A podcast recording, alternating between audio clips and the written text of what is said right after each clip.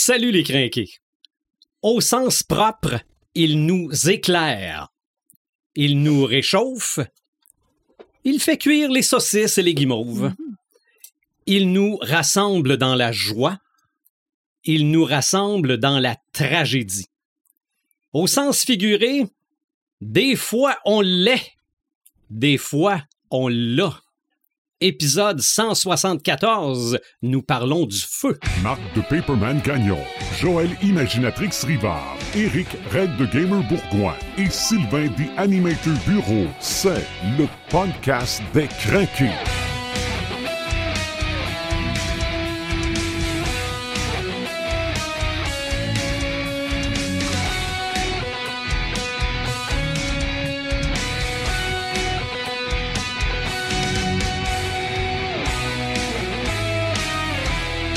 Oui, c'est vrai qu'on est en feu. Des fois, on a le feu, mais aujourd'hui, on est en feu. Paperman, salut. Salut! Imaginatrix, salut. Salut! Et salut Red the Gamer. Salut les crinqués, puis salut les animateurs.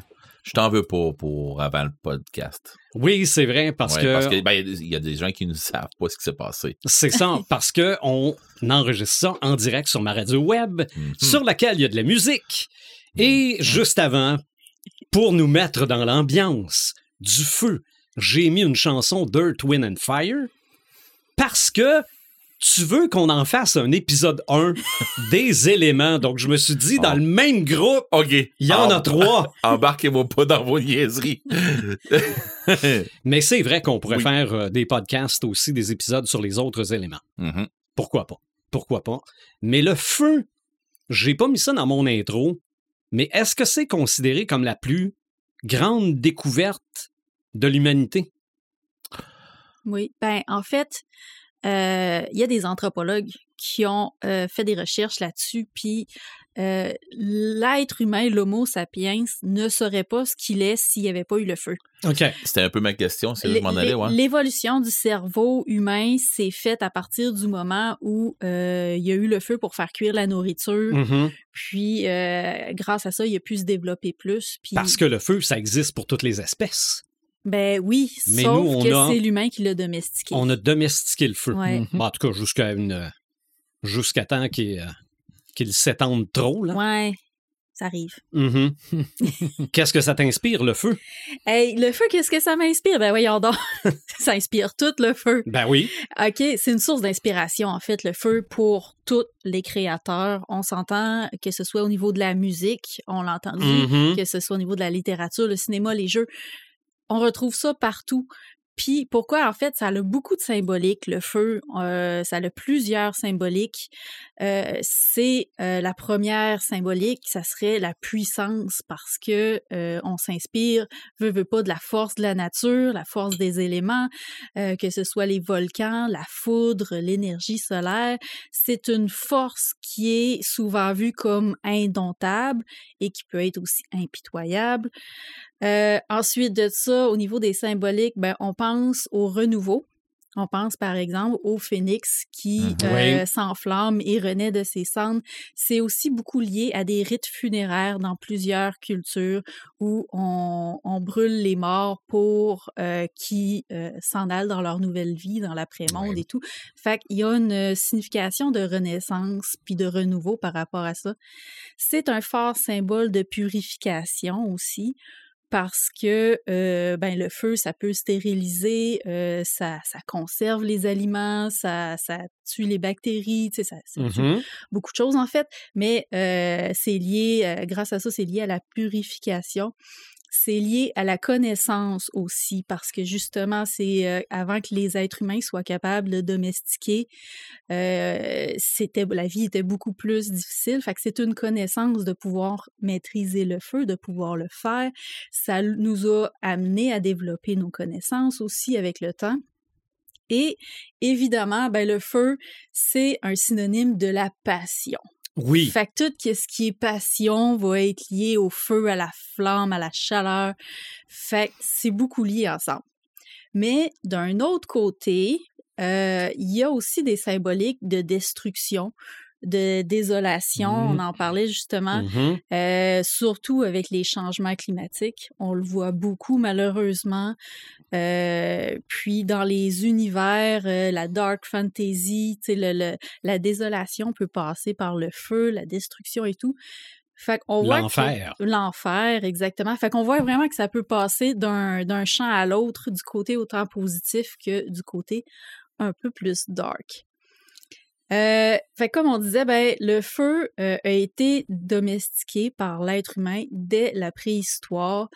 Euh, au début, évidemment, c'est ça. Ça servait pour la nourriture, le chauffage, l'éclairage. L'être humain s'est développé grâce à ça. Et euh, petit fait intéressant, nous au podcast, on aime ça faire les épisodes autour du feu. Oui, aussi, ben oui. Ben, Exact. Ça aussi, c'est un truc qui date de la préhistoire, les histoires autour Ça du porte feu. au rassemblement. Ça porte au rassemblement. En fait, c'est que à l'époque, les gens, le feu leur permettait de, euh, de veiller plus tard, en fait, de rester réveillés malgré la noirceur. Mm. Fait que les gens se rassemblaient autour du feu pour faire des danses, pour faire des chants. Puis il y avait aussi euh, les histoires, les contes, les légendes sont nées à partir de ça. Mhm. Fait que on fait ça aujourd'hui en 2023, en 2024, mais c'est une pratique qui date Oui. de milliers de milliers d'années. C'est vraiment incroyable euh, à savoir. Et il n'y a pas de fête nationale du Québec sans le feu de la Saint-Jean. Oui, exactement. C'est très significatif, euh, les feux de la Saint-Jean. D'ailleurs, partout autour du monde, les feux du, du, euh, du solstice d'été Oui. Sont célébrés euh, dans ces, dans ces eaux-là. Ça vient un peu de là. Euh, Puis sinon, ben évidemment, c'est ça. Il y avait, les gens s'en servaient pour des fonctions plus pratiques au début. On- ensuite de ça est venue la transformation de la matière. Oui. Euh, on pouvait, par exemple, faire chauffer les céramiques. On Les pouvait euh, faire euh, travailler les métaux, travailler le verre. Le verre soufflé est apparu Mhm. euh, à peu près au premier siècle avant notre ère. Mais c'est ça. Avant, les métaux étaient forgés à froid. Puis, ils ont découvert que la chaleur, ben, ça aidait à les travailler. Les, mat- les matériaux étaient trouvés euh, purs à cette époque-là. Ils ne pouvaient pas extraire encore les minéraux. Fait qu'ils trouvaient des métaux, ils les travaillaient avec la chaleur et tout.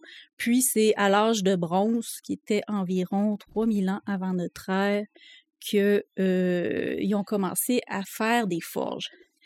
Puis là, je vous parle de la forge en général ce soir parce que s'il y a bien euh, une, une, euh, un truc qui est lié au feu, qui est beaucoup utilisé dans la culture pop, c'est vraiment le forgeron, Oh l'image de la forge Mhm. on la voit absolument partout. Et, euh, et bref, c'est ça. La forge a commencé à exister dans ses débuts, là, 3000 ans avant notre ère, quand même. Ça date d'une certaine époque. Évidemment, ben là, ça a évolué avec les ans. euh, ça au, au fil des technologies, au fil des inventions, ils ont réussi à trouver des façons de faire chauffer encore plus les métaux. Fait que ça a vraiment imprégné notre histoire jusqu'à aujourd'hui.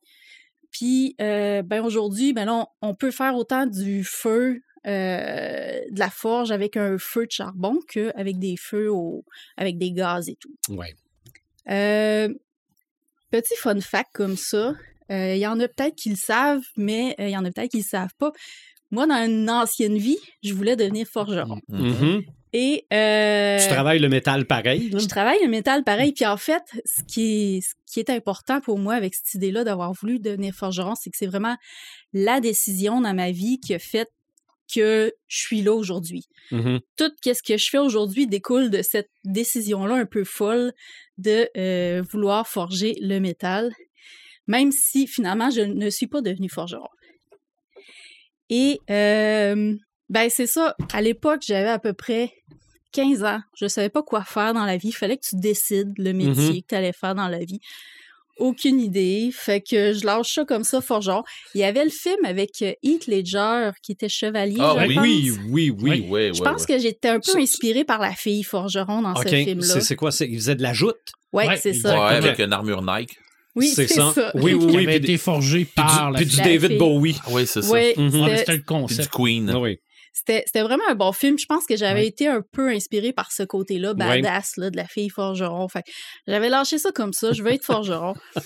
mes parents étaient comme, OK, Ouais. mais ils tenaient vraiment à ce que je fasse des études. euh. Puis honnêtement, j'aurais pas pu apprendre à être forgeron autodidacte, surtout à cette époque-là. À cette heure, Mhm. on a YouTube. Euh, N'importe qui à cette heure peut, avec des vidéos YouTube, se faire une forge dans son cabanon, bidouiller, puis apprendre des techniques. Évidemment, s'il veut aller plus loin, il va falloir qu'il aille chercher de Ah, l'expertise à quelque part. va forger un katana dans son. euh, Non. en regardant YouTube. À moins, à, ouais, à moins d'écouter vraiment beaucoup de vidéos YouTube. Euh, ça, ça prend des J'écoute bases. full de manga, je suis capable de m'en forger Ouais, un, ça. Ben oui. On partira pas là-dessus. non, mais tu sais. J'ai juste à, aller ça- directement dans le volcan. Ouais. Ça, ça, ouais, ça c'est dans la même veine que je joue à des jeux vidéo, je sais comment qu'un arme à feu fonctionne. tout à fait. Je sais conduire une auto. Oui, genre. Mm. Mais, euh, mais bref, c'est ça. Fait que euh, ça prend quand même des bases en métallurgie pour euh, pouvoir travailler ça. Puis c'est ça. À l'époque, on n'avait pas les médias qu'on a maintenant. On pouvait pas apprendre ça tout seul. Fait que mes parents ont dit bon ben, on va essayer de te trouver un cours de forgeron. Fait que là, on a fouillé, on a cherché partout au Québec. Puis on a fini par trouver un forgeron en Estrie qui formait des apprentis. Puis lui, la première affaire qu'il me dit quand on est allé le rencontrer, c'est faut que tu aies la base en métallurgie. Fait que va faire ton cours en soudure. Même si tu vas pas chercher ton DEP au complet, faut au moins que tu aies des bases. OK. Fait que c'est là que je me suis lancée en soudure. Finalement, j'ai fait le cours au complet. Finalement, Tu vois, ça, ça, ce fun fact-là, je le savais pas. que tu t'es finalement, lancé en soudure pour devenir forgeron. J'étais allée chercher mes bases en métallurgie, Mhm. honnêtement, puis euh, c'est un peu là que j'ai appris à connaître, à avoir la passion pour le métal. Le métal, le matériau, euh, la musique, la musique, c'est venu aussi. C'est venu par la bande. Ben, écoute, ça va avec, là. Mais, euh, mais bref, c'est ça. Au, au fil de, de mon parcours, euh, j'ai continué le cours en soudage, je l'ai complété. J'avais plus envie de sortir de la région. Fait que là, je me suis cherché un maître forgeron ici dans la région. Il y en avait malheureusement pas à ce moment-là. Fait que euh, j'ai tout simplement décidé d'abandonner. Il y avait le fait aussi, faut que je le dise, euh, soudure au niveau physique, j'ai trouvé que c'était quelque chose. J'ai Mhm. trouvé que c'était difficile. Quand tu une pas pire force puis que tu t'entraînes, ça, ça va. Mais il y a des fois que je me suis vraiment euh, rushée là, à, faire des, des assemblages et tout. Fait que je me disais dans ma tête, la forge, c'est un autre niveau encore pire, le niveau physique. Fait qu'il y avait ça aussi. Tu t'es rendu compte que la, la colosse de 5 et 1 avait des limites? Ouais, ouais, puis elle les a poussées, ses limites. OK. Mais euh, bref, c'est ça. En faisant mon cours de soudage-montage, c'est là que j'ai découvert le métier de machiniste qui se donnait aussi à la même école. Puis j'ai fait comme, waouh, pourquoi je ne connaissais pas ça? Fait qu'au lieu de euh, forger le- la matière, de travailler le fer par la, la, la- au lieu de la façonner justement par la forge, j'ai décidé d'y aller en usinage. Mhm. Fait que c'est, Tu la façonnes pareil, mais avec une autre technique. ouais, Ouais. c'est ça. ça. Ça fait moins de feu. Mais c'est du La- laser. Habituellement, c'est le laser. non, c'est non, pas le c'est laser, des outils, Des en outils? fait. C'est des, des outils de coupe. OK. Ça peut être des, on appelle ça des N1000, mais des fraises, en fait. Ok. Ça peut être des outils de tournage. Mais, Mais mais en général, en usinage, quand il y a du feu, c'est pas bon signe. Tu, ne veux pas avoir du feu en usinage. Peux-tu faire un katana? En, pas en usinage, mais en fait, non, parce que le katana, c'est ce qui fait sa solidité, c'est vraiment les, les plis et les replis. c'est le trempage. Tandis aussi. que le, le trempage aussi, tandis qu'en usinage, euh, la matière est pas déformée, elle est pas repliée beaucoup Ok. souvent sur elle-même, elle est vraiment juste, on, on enlève le surplus de matière. Fait que C'est comme un sculpteur. on peut, ouais, c'est ça. Mhm. On, on pourrait faire un katana entre guillemets, Ouais. Mais il serait pas. mais il y Ben, le premier pas, coup, euh, tu donnes dedans. il serait pas ancestral. ben, ou, on, euh, on peut en faire un qui se trempe aussi. Oui. C'est c'est faisable, c'est faisable d'usiner du, du, euh, de l'acier à haute teneur en carbone qui va être trempé par la Ben, suite. ils le font dans de l'acier et du feu. Oui, tout à tu sais, fait. ils le font, là. Tu sais, il y, en a qui font, on De- va faire de- un épée, puis qui on plus- la replie pas, là. de plus en plus avec les technologies d'aujourd'hui aussi, c'est ça. On, on va beaucoup faire de meulage. Euh, sur les quand les gens font des couteaux par exemple avant c'était beaucoup beaucoup forgé puis les meules étaient peut-être un peu Ouais. moins efficaces que ce qu'on a aujourd'hui en tout cas ils n'étaient pas électriques à 10 000 tours minute fait que euh, ça, ça Ouais. rendait le processus un peu plus long fait qu'on forgeait plus proche du produit fini C'est ça. avant de d'aller passer des, des, des passes et des Mm. passes de grindage qui est quand même une activité assez physique aussi Ouais. fait que, fait que bref, j'ai un peu laissé ça dans, dans l'ombre, ce projet de, de forge. Mais il est encore là? Il est-tu encore là? En fait, ben, il est, il est, il est rené. Il est rené. Il est, il est revenu au monde. Il est renacu, Renacu. Ressuscité. Résurrecté. résurrectu. On va toutes les. Moi, C'est Jésus. Non, en fait, euh, j'ai un peu redonné vie. OK, oui. Euh, Bien rattrapé. Bien attrapé. T'as t'as soufflé sur les braises. Ouais, j'ai un peu soufflé sur la braise euh, avec mon prochain roman qui va sortir parce que le personnage principal est un forgeron. Fait que veux, veux pas, j'ai piégé un peu dans mon expérience personnelle pour pouvoir euh, décrire qu'est-ce qu'il faisait. Et euh, j'avais pensé cette histoire-là à l'époque où je voulais devenir forgeron encore, là, euh, Mhm. Quasiment une vingtaine d'années. Mais euh, je voulais pas trop écrire sur l'histoire de forgeron parce que vu que je voulais devenir un forgeron, je voulais comme pas que... Tu je voulais garder ça pour toi. Je voulais garder une distance, c'est ça.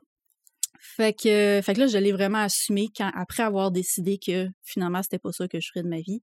Fait que j'ai fallu que je fasse des recherches Mhm. pour euh, écrire mon livre quand même, parce que même si j'avais une base en métallurgie, j'avais finalement jamais étudié pour euh, devenir forgeron. Fait que j'étais allée, entre autres, chez Sébastien Beaulieu, qui a un atelier Ouais. de forge, qui fait des GN aussi, Ouais. qu'Eldoran, euh, dans le coin de Kamouraska.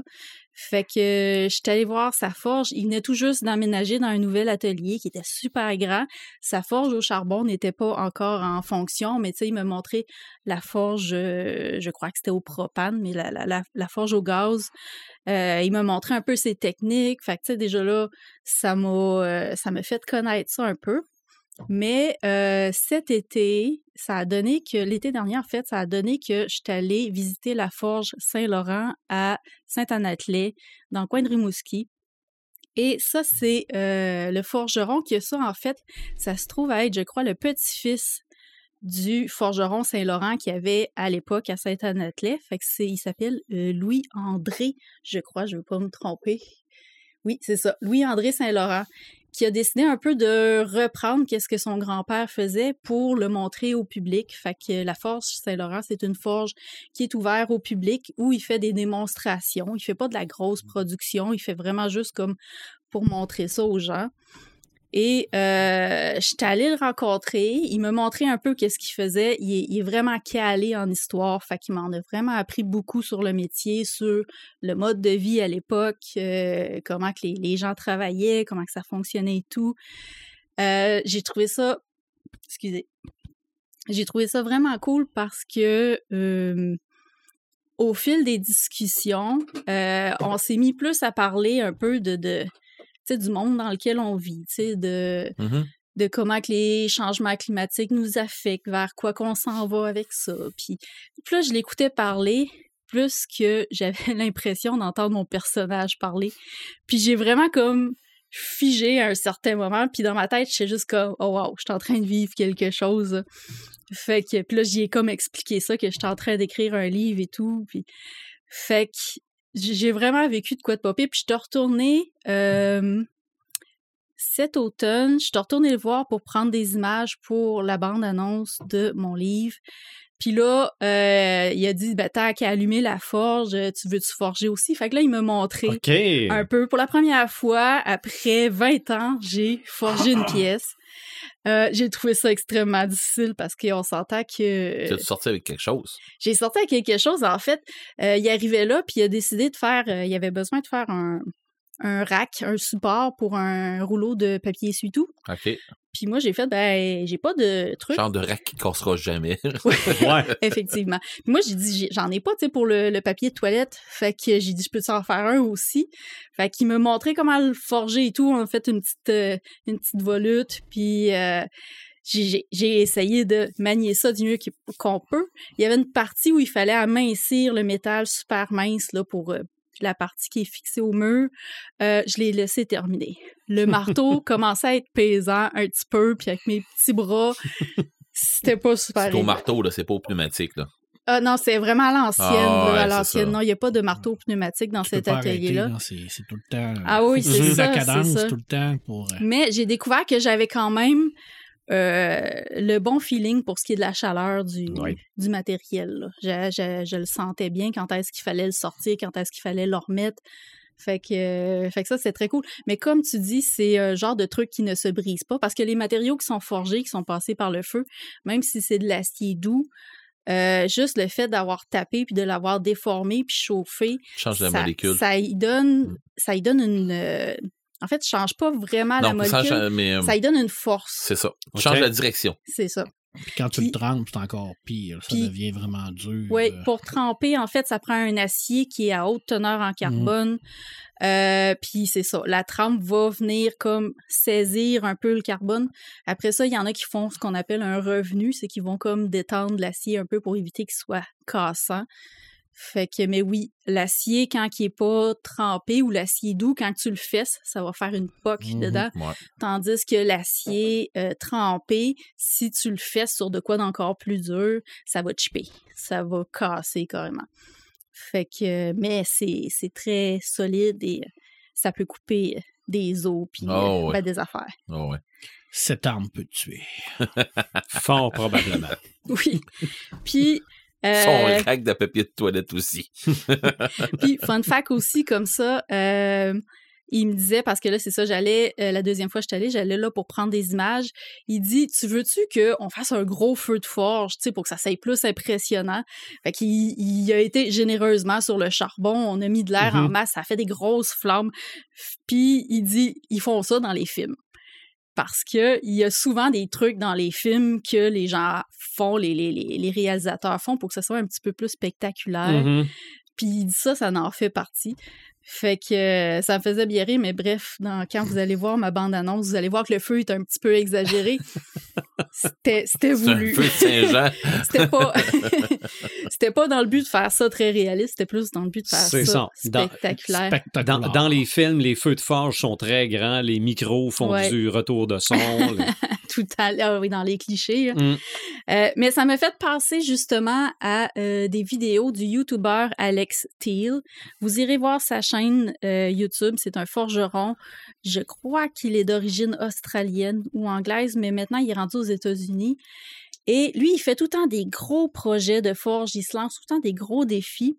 Mais il a fait des genres de vidéos debunk un peu pour, euh, euh, voyons comment je dirais, euh, analyser les scènes de films et de séries dans lesquelles il y avait de la forge et euh, analyser c'est quoi qu'il y avait de fake, c'est quoi qu'il y avait Ouais. de réel. Euh, il voit tout de suite là si les si les accessoires, si les, les, les effets spéciaux sont réels ou pas. Par exemple, euh, pour faire plus d'étincelles, souvent les gens peuvent rajouter des, des petits additifs ou ben non, des petites poudres pour que ça étincelle encore plus. Il analyse tout le temps la couleur de Ouais. l'acier. Il est-tu jaune paille, il est-tu rouge Orange. cerise, il est bien trop fret, il est bien trop chaud. Tu sais, Mhm. Il voit tout de suite s'ils sont à la bonne étape en, en analysant la couleur. Est-ce que la première armure d'Iron Man est forgée? Oui, d'ailleurs, il l'a dans un de ses vidéos. Il, analyse comment... forge, ouais. Ouais, Ouais, c'est Il, analyse comment qu'Iron Man fait son, son armure dans le premier film. Ça a Euh, sûrement ni queue ni tête, mais c'est tellement bon. Mais c'est ça. Mais lui, il s'en souvient de quand il était petit gars puis qu'il l'avait vu la- pour la première fois cette scène-là, que ça l'avait vraiment marqué. Puis il dit c'est quand même bien, mais bref, c'est. C'est un film Mais c'est ça, c'est un film. C'est Marvel. aussi. Puis euh, sinon, c'est ah, il y a, il y a les, les clichés aussi qui, qui, qui pas qui dénoncent, mais qui relatent dans, dans ces vidéos, comme le fameux cliché de la trempe, qui est plus capable de voir parce que dans tous les films, les séries, les gens euh, trempent une lame qui est pas terminée. OK. Fait que la trempe, c'est comme la dernière étape que tu fais euh, quand ta lame est formée, est finie d'être forgée. Puis beaucoup dans les films, ça fait tellement cinématique de mettre une trempe que euh, ils, ils- ils le font comme avec une lame qui est encore toute bosselée, puis pas terminée d'être forgée. Puis après ça, ils recommencent à la forger comme si c'était encore Mhm. forgeable. Fait que euh, des trucs de même. Euh, aussi, il va souvent s'inspirer des films pour aller faire d'autres de ses vidéos. Euh, il voit un truc, il fait comme Ah, ça, ça a l'air intéressant. Fait qu'il va aller essayer de le reproduire dans, dans ses vidéos. Il y en a un qu'il avait vu dans un film que c'était. euh, tu sais, dans le contexte euh, très cinématographique, je me rappelle plus c'était dans quel film, mais il y avait un forgeron qui ne forgeait que des lames qui pouvaient être trempées dans le sang humain. OK. Fait qu'il l'a essayé. mais c'était pas du sang humain. Il avait pris du sang de cochon, mais il a Ça doit essayé. pas avoir fonctionné. Ça, ça a fonctionné so-so. C'était Ok. c'était partiellement trempé. C'est, c'est de la fantasy. C'est de la fantaisie, mais Mhm. ça, Le c'est pour dans montrer. l'huile ou dans l'eau. là. Oui, c'est dans ça. Puis justement, il, se posait des questions. Ça fonctionne-tu? Tremper dans le sang, c'est quoi les propriétés? D'après moi, c'est comme de l'eau. Ça doit pas être si bon que ça. Euh, parce que l'huile est meilleure, parce que la, la, la trempe, euh, me semble, la trempe se fait plus lentement avec de, de l'huile, un petit peu plus, pas trop non plus. Euh, puis bref, c'est ça. Il analysait ça, puis là, il continue la scène, puis là, tu vois l'épée qui trempe dans le sang, mais que ça prend tout en feu, puis il fait, ben là, c'est de l'huile. ça peut pas être du sang qui prend en feu comme ça. Fait que, euh, bref, c'est ça. Super intéressant à aller voir sa chaîne Alex Steele. Autant pour euh, les trucs de cinéma comme ça, j'ai trouvé Mhm. ça drôle, que pour tous les projets de fou qu'il fait. Je me demandais s'il a pas fait une armure d'Iron Man, justement, euh, dans une de ses vidéos. Euh, puis bref, c'est ça. Si euh, on voit vraiment que le la forge, c'est un truc qui inspire beaucoup le cinéma, qui a inspiré beaucoup la littérature, ça va Mhm. peut-être nous en parler. Les jeux de rôle aussi, Mhm. c'est de Mhm. quoi c'est probablement le métier artisanal qui est le plus associé au, au GN.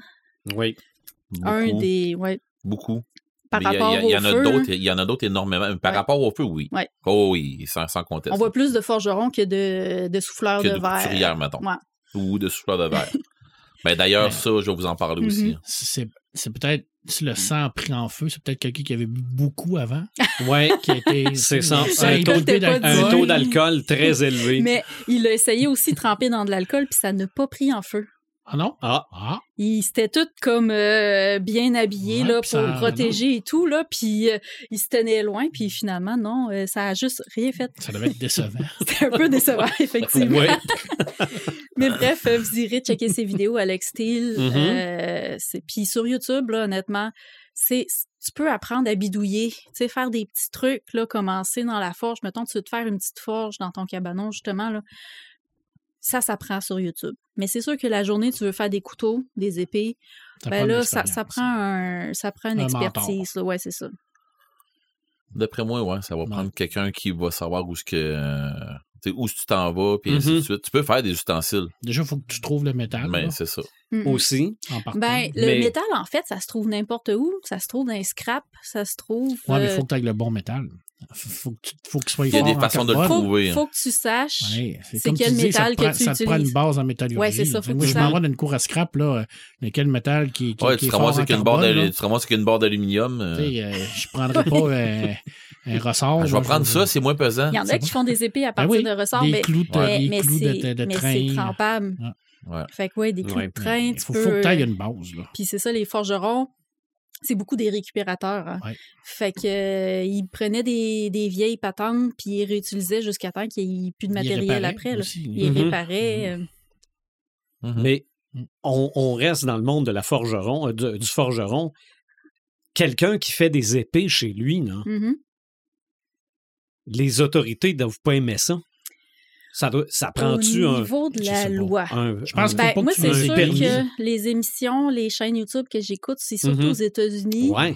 Aux États-Unis. euh, Ben, il me semble qu'ici au Canada, tu peux avoir des armes de reproduction ouais. fidèles, mais ils ne doivent pas a- être aiguisés. Il y a des lois par rapport aux Mhm. Les, armes les blanches. forgerons, tu Ah. peux te coller euh, une lame qui est aiguisée. Ah ouais, Mais ah, oui, Ah oui, ils font des, Oui, ils font euh, des haches. Mais tu sais, ça va être plus des lames fonctionnelles Ben, je me suis que des lames d'épée, mettons. Je me suis informé, moi, pour me faire faire un, un scram à sax.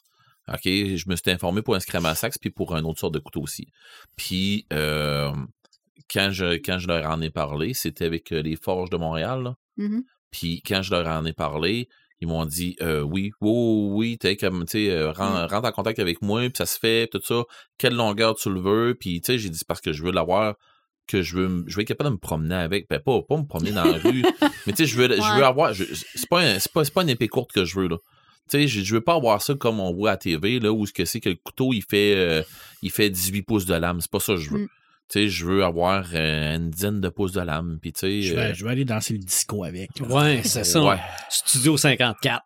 non mais c'est ça j'ai demandé je vais avoir un couteau comme ça tu sais Puis À la limite- c'est ça à la limite d'un couteau de, de, de chef mettons comme Ouais. longueur là Puis, euh, fait que finalement, ben, il m'a dit, OK, pas de problème, je comprends qu'est-ce que tu veux, tout ça. Je ne veux pas donner PSA. Je n'irai pas faire des concours de, de, hum, euh, des, con- des concours de couple. Ouais. Mhm. J'irai pas faire ça avec. Fait que c'est pas ça que je veux. Fait qu'il dit non, il dit je comprends ce que tu veux. Fait qu'il dit je peux te faire ça puis tout. Puis euh, ça tombait dans des prix que, que, que je comprenais là, tu sais. Mm. euh, mais là, il est fonctionnel tout là. Sais, il donne pas un couteau qui, que tu vas regarder, tu vas accrocher après. Non, non, je veux avoir de quoi que je vais me servir tout ça. Parce que j'ai dit, c'est comme j'ai dit, moi quand j'arrive, mettons, à Bicoline, en, euh, par exemple, j'ai mon couteau avec moi, mais pour quand Faut je mange. c'est coupant.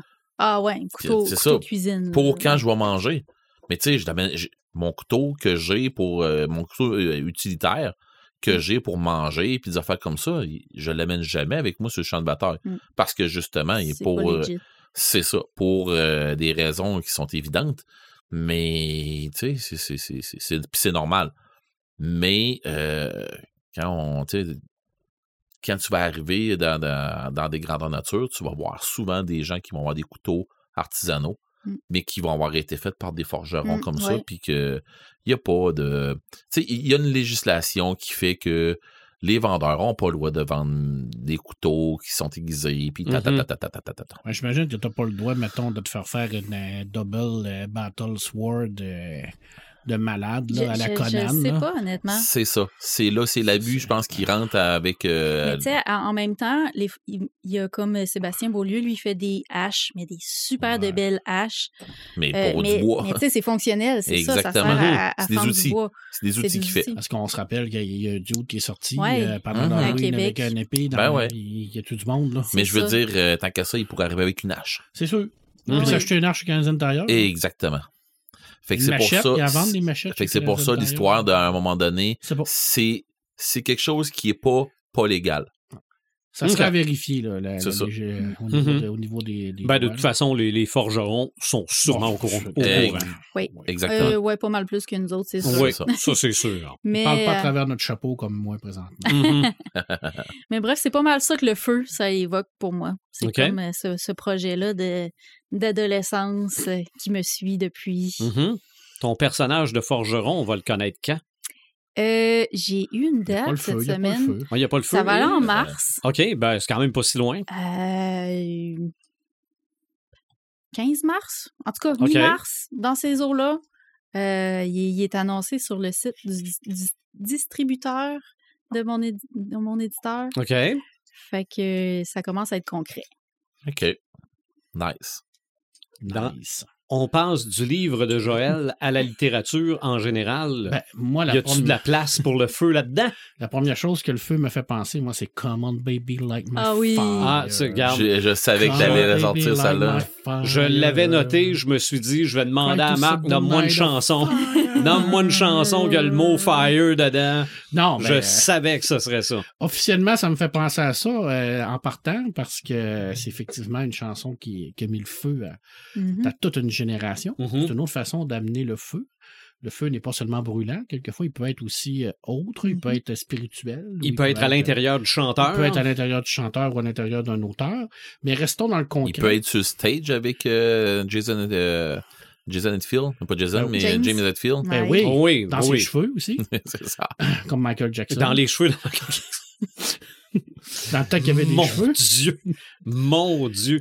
Mais oui, juste pour euh, clore ça, parce que ça aussi, je me l'étais noté. Là. Ou euh, J'ai, j'ai vu Metallica en spectacle il y a bien des années. La scène était centrale. Mm. Je pense avec Ouais. deux, deux batteries Ouais. Où la- le, le- le concept était les problèmes techniques. ouais, c'est Cunningston. Pour vrai? Ouais, Ouais, que, vu ce show-là. ah non, euh, je pense qu'il y a, il y a, euh, un, un gars qui, qui tombe pendu par un fil qui Ah s'occupait ouais. des éclairages. Il y en a un qui prend en feu, qui sort sur une civière. Ah non, non, C'est c'est non, non, c'est c'est pas oui. Euh, il, il- C'est ça, mais à la fin, tu te dis, là, ça n'a plus de bon sens. Ah oui, la toune arrête, manque de courant. Mm. Ça vient noir à grandeur, il y a C'est plus ça. de son. Les, d'habitude, quand un spectacle commence, les lumières se Ouais. ferment, Mhm. puis le groupe s'installe. Et là, la musique arrête, les lumières ferment pas. Tout, là, c'était le Colisée de Québec C'est dans ce temps-là. Toutes les lumières du Colisée sont allumées. Puis on voit les gars de Metallica sortir. Puis ils sont comme. Mais c'est quoi ça? Puis commencent à jouer les lumières ouvertes. Mm.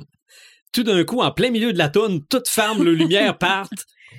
Et la dernière chanson, ils sont les quatre, un à côté de l'autre, avec des lumières euh, de- juste après, je veux Ouais. dire le terme en anglais, là, des, balades- sockets. Là. Des baladeuses. hein. OK? Et il y en a un qui se lève, il ferme la sienne. L'autre, les trois autres continuent. Il y en a un qui se lève, ferme la sienne.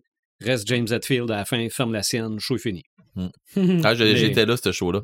Non, non, mais mais il y T'en avait- parles, là. mais il y euh, avait du feu, là. Il y a... T'es, t'es dans le milieu des estrades, puis tu... t'as- t'as- t'es- Tes joues cuisent. Hey, je me souviens, je me souviens encore, puis j'étais haut, là, puis j'ai, j'ai la sentais la chaleur.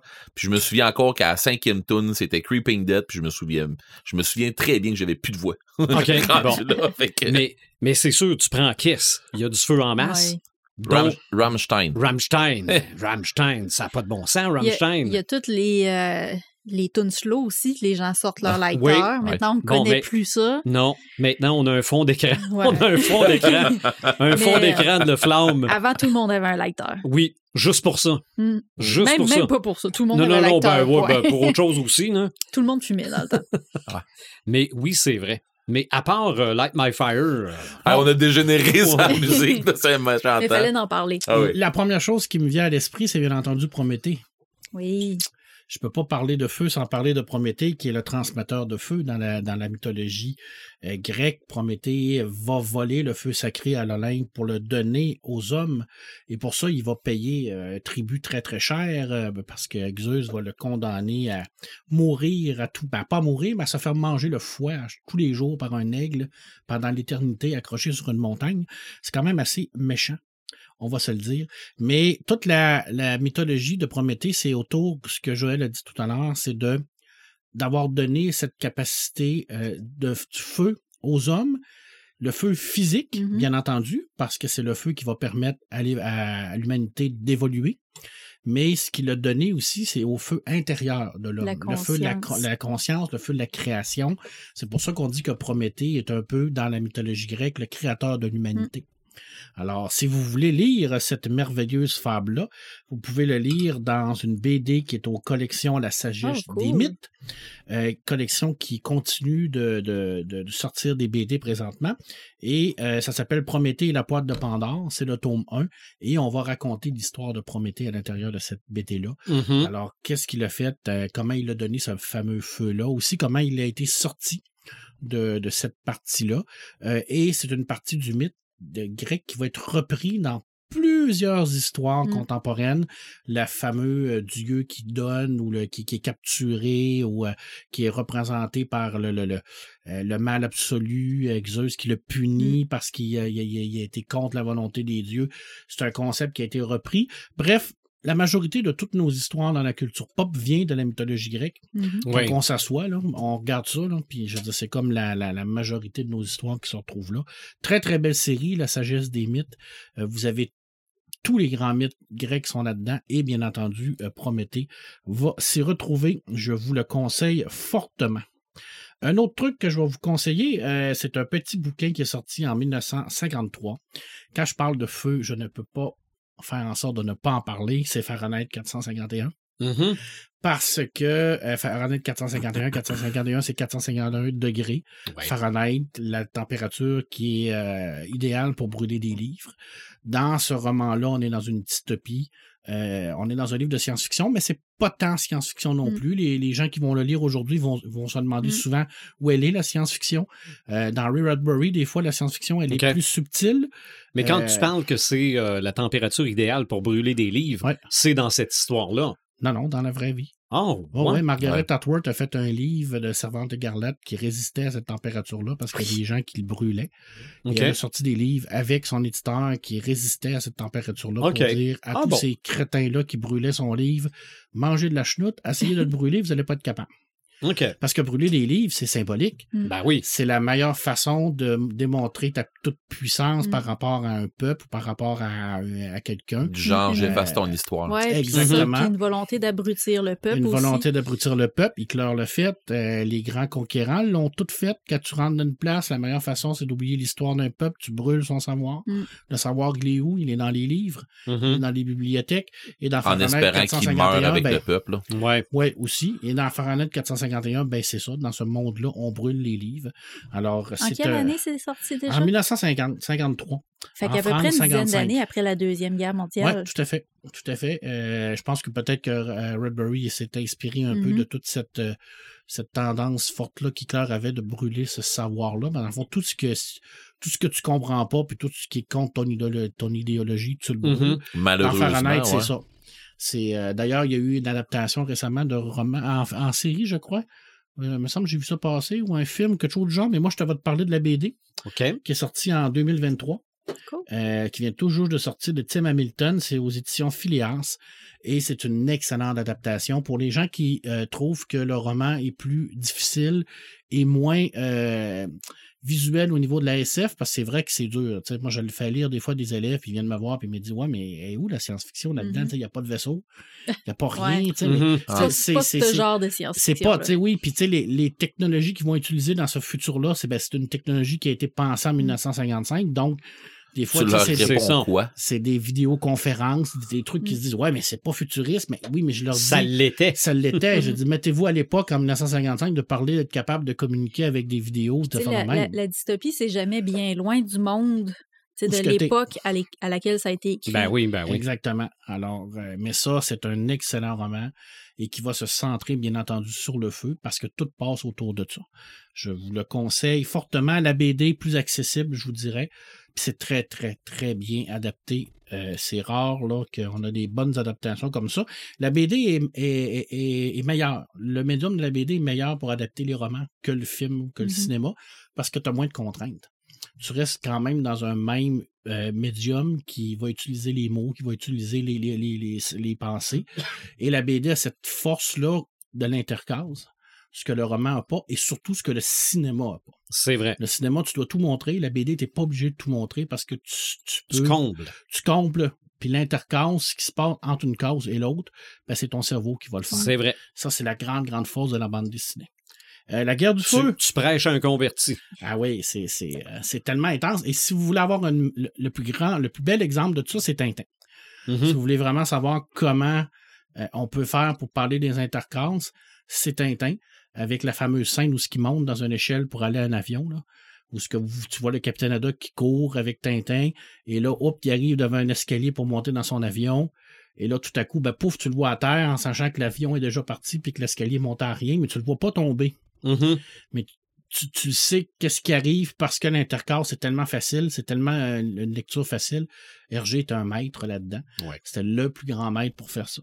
La guerre du feu. Mhm. Ah, la guerre du feu, on peut pas, pas en parler. Je pense que c'est même la, comme la base de tout ce qui se Ouais. fait au niveau de. Presque tout le monde va connaître le film. là. Exactement. Puis en plus, ben, ça parle, comme on l'a dit, pour le moment, de la plus grande invention de l'humanité, c'est le contrôle du feu. Mhm. C'est avec ça qu'on a évolué. Après ça, ça a été la roue, probablement. Euh, mais le feu, c'est c'est la base de, de- c'est la base de, la locomotion. Puis quand on s'est tout, rendu compte qu'on pouvait forger des roues. Ben oui, tout à fait. Puis quand on s'est rendu compte en plus qu'on pouvait utiliser le feu pour brûler les femmes, c'est encore bien mieux. Ah! Hein?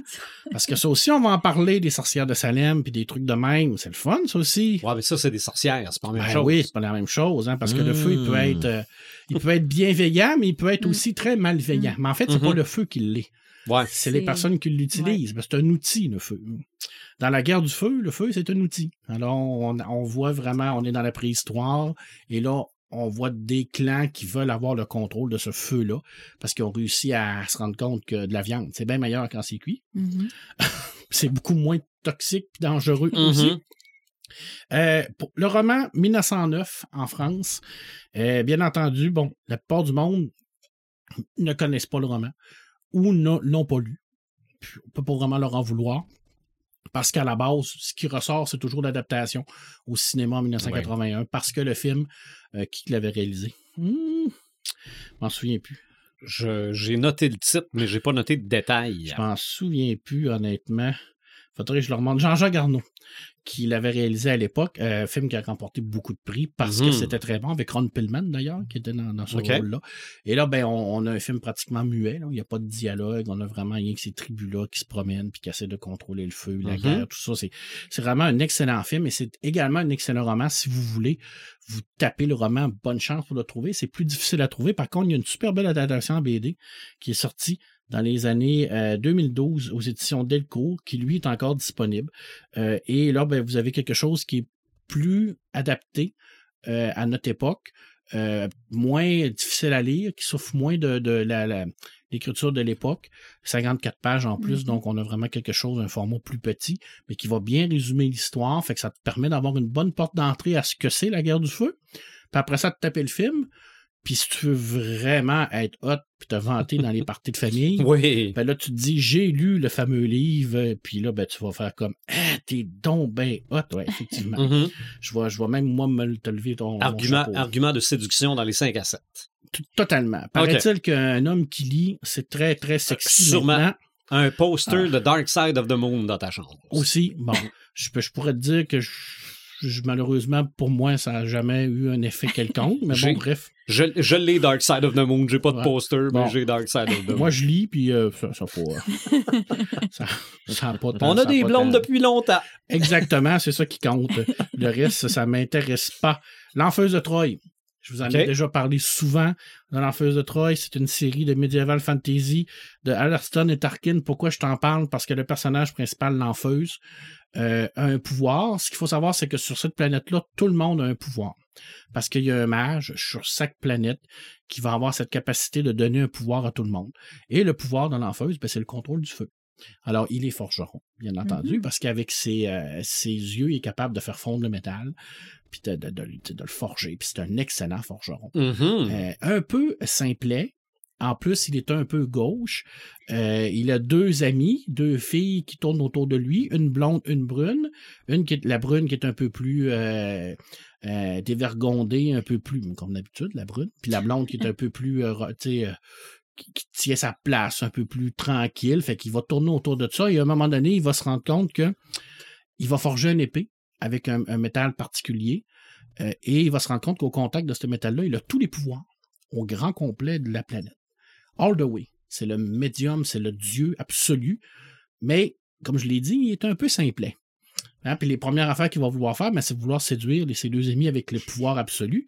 Et là, le mage va, il se dire, ben là, ça n'a comme pas de sens. C'était comme le pouvoir absolu. Il faut absolument qu'on aille voir les grands mages pour savoir qu'est-ce que il va arriver. Puis, tu sais, faut, faut que tu nous, faut que tu deviennes un peu notre sauveur. Mais lui, il en a rien à foutre, dans le fond.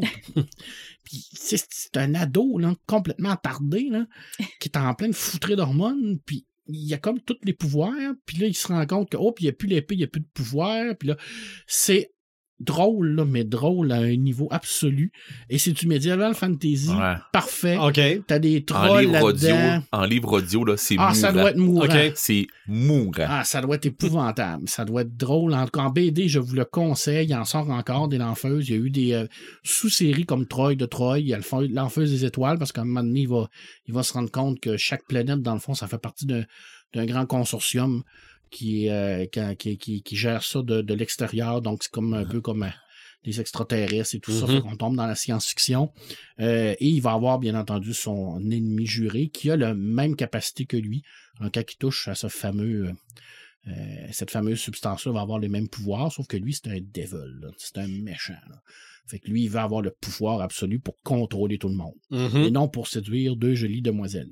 Bon, mais on s'entend que l'enfeuse, là, il est cave. Ah, il est cave, totalement cave. C'est... c'est, euh, c'est, ça- on dit plus attarder, c'est- là, on dit cave. c'est drôle parce que c'est ça, tu sais, je veux dire, en même temps, tu, tu- tu te mets dans cette situation-là, tu as 16 ans, 17 ans, euh, tu te ramasses avec tous les pouvoirs du monde. Mhm. Tu fais comme, qu'est-ce que je fais? tu sais? Ah non, Puis, euh, l'autre, puis l'autre qui arrête pas de chanter ses, ses, ses, Ah. ses chansons qui ont pas de sens, là.